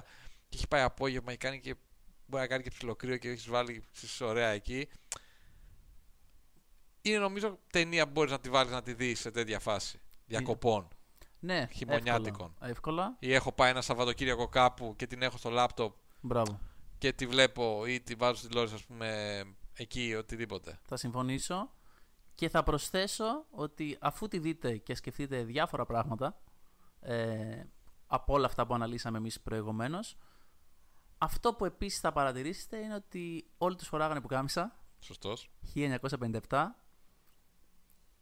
και αυτό είναι ένα από τα διαχρονικά πράγματα τα οποία βλέπουμε ακόμα και στις μέρες μας. Έτσι. Και είναι και ένας από τους λόγους για τους οποίους αισθάνεσαι και μια σύνδεση. Γιατί και εσύ, άμα πήγαινες στο δικαστήριο τώρα μεθαύριο Ναι. να είσαι Ήταν έναρκο, όλοι- ε, τι θα πήγαινες, ας πούμε, με το t-shirt, ξέρω εγώ; Θα το βάλεις το πουκάμισάκι. Ε, θα ξέρεις. βάλεις ένα καμπιζάκι, ρε φίλε. Καρό, ξέρω εγώ, έστω στη χειρότερη. Οι επιλογές υπάρχουν. Θα έβαλες Μπράβο. πουκάμισο όμως. Και αν θέλετε λοιπόν να νιώσετε τη σύνδεση με το παρελθόν, αλλά να είστε και μοντέρνοι, δεν υπάρχει καλύτερη επιλογή από το mesura.com. Τα καλύτερα πουκάμισα που θα βρείτε. Sur Mesure, το οποίο είναι μια ε, τακτική εποχής, αλλά με τον πιο σύγχρονο τρόπο που μπορεί να συμβεί αυτό. Από δύο νέα παιδιά, τον Νίκο και τον Γιάννη. Ε, το κατάστημα είναι στη χρήση του Λαδά. Μπορείτε να μπείτε στο site, να δείτε τα υφάσματα. Καλό είναι να κάνετε μία επίσκεψη για να σας πάρουν τα μέτρα μία φορά και ύστερα μπορείτε να κάνετε τις παραγγελίες σας online. Μέρες γιορτών έρχονται, σας στέλνουμε σένιους, έτσι, και μοντέρνους την ίδια στιγμή. Και με τον κωδικό Second Bake έχετε 10% έκπτωση. Βεβαίως. Και κάπως έτσι κλείνουμε το πρώτο μας ε, segment. Αυτό, το πρώτο μας segment λέω. Το πρώτο μας- Gro Plan. Το πρώτο Grow Plan, σωστά.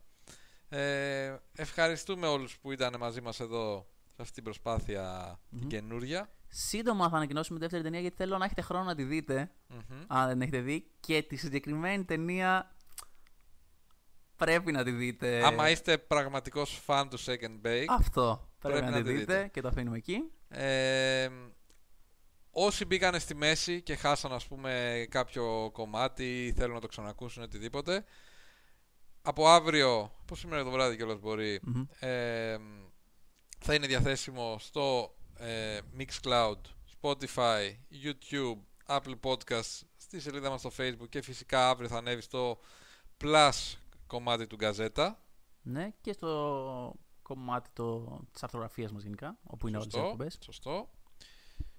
Να είστε καλά. Επιστρέφουμε την επόμενη εβδομάδα Μμμ. με ε, επιθυμίες των ομάδων από τον Άγιο Βασίλη. 30 ομάδες, 30 Και κρατήστε το όνομα. γράμματα στον Άγιο Βασίλη. Βασίλη. Να είστε καλά. Θα τα ξαναπούμε σύντομα. Η μπασκετική ε, πραγματικότητα δεν σταματάει, οπότε μπορείτε στη σελίδα μας στο Instagram, στο Twitter και στο Facebook φυσικά να ενημερώνεστε για όλα και να βλέπετε όσα αυτά που σχολιάζουμε. Έτσι. Σωστά. Μέχρι τότε, την επόμενη εβδομάδα, καλή συνέχεια. Θα τα πούμε. Second Bake. Καλό Shake and βράδυ. bake. Καλό βράδυ. Shake and bake! Does that feel good? Yeah, it rhymes. They're both verbs. Awesome.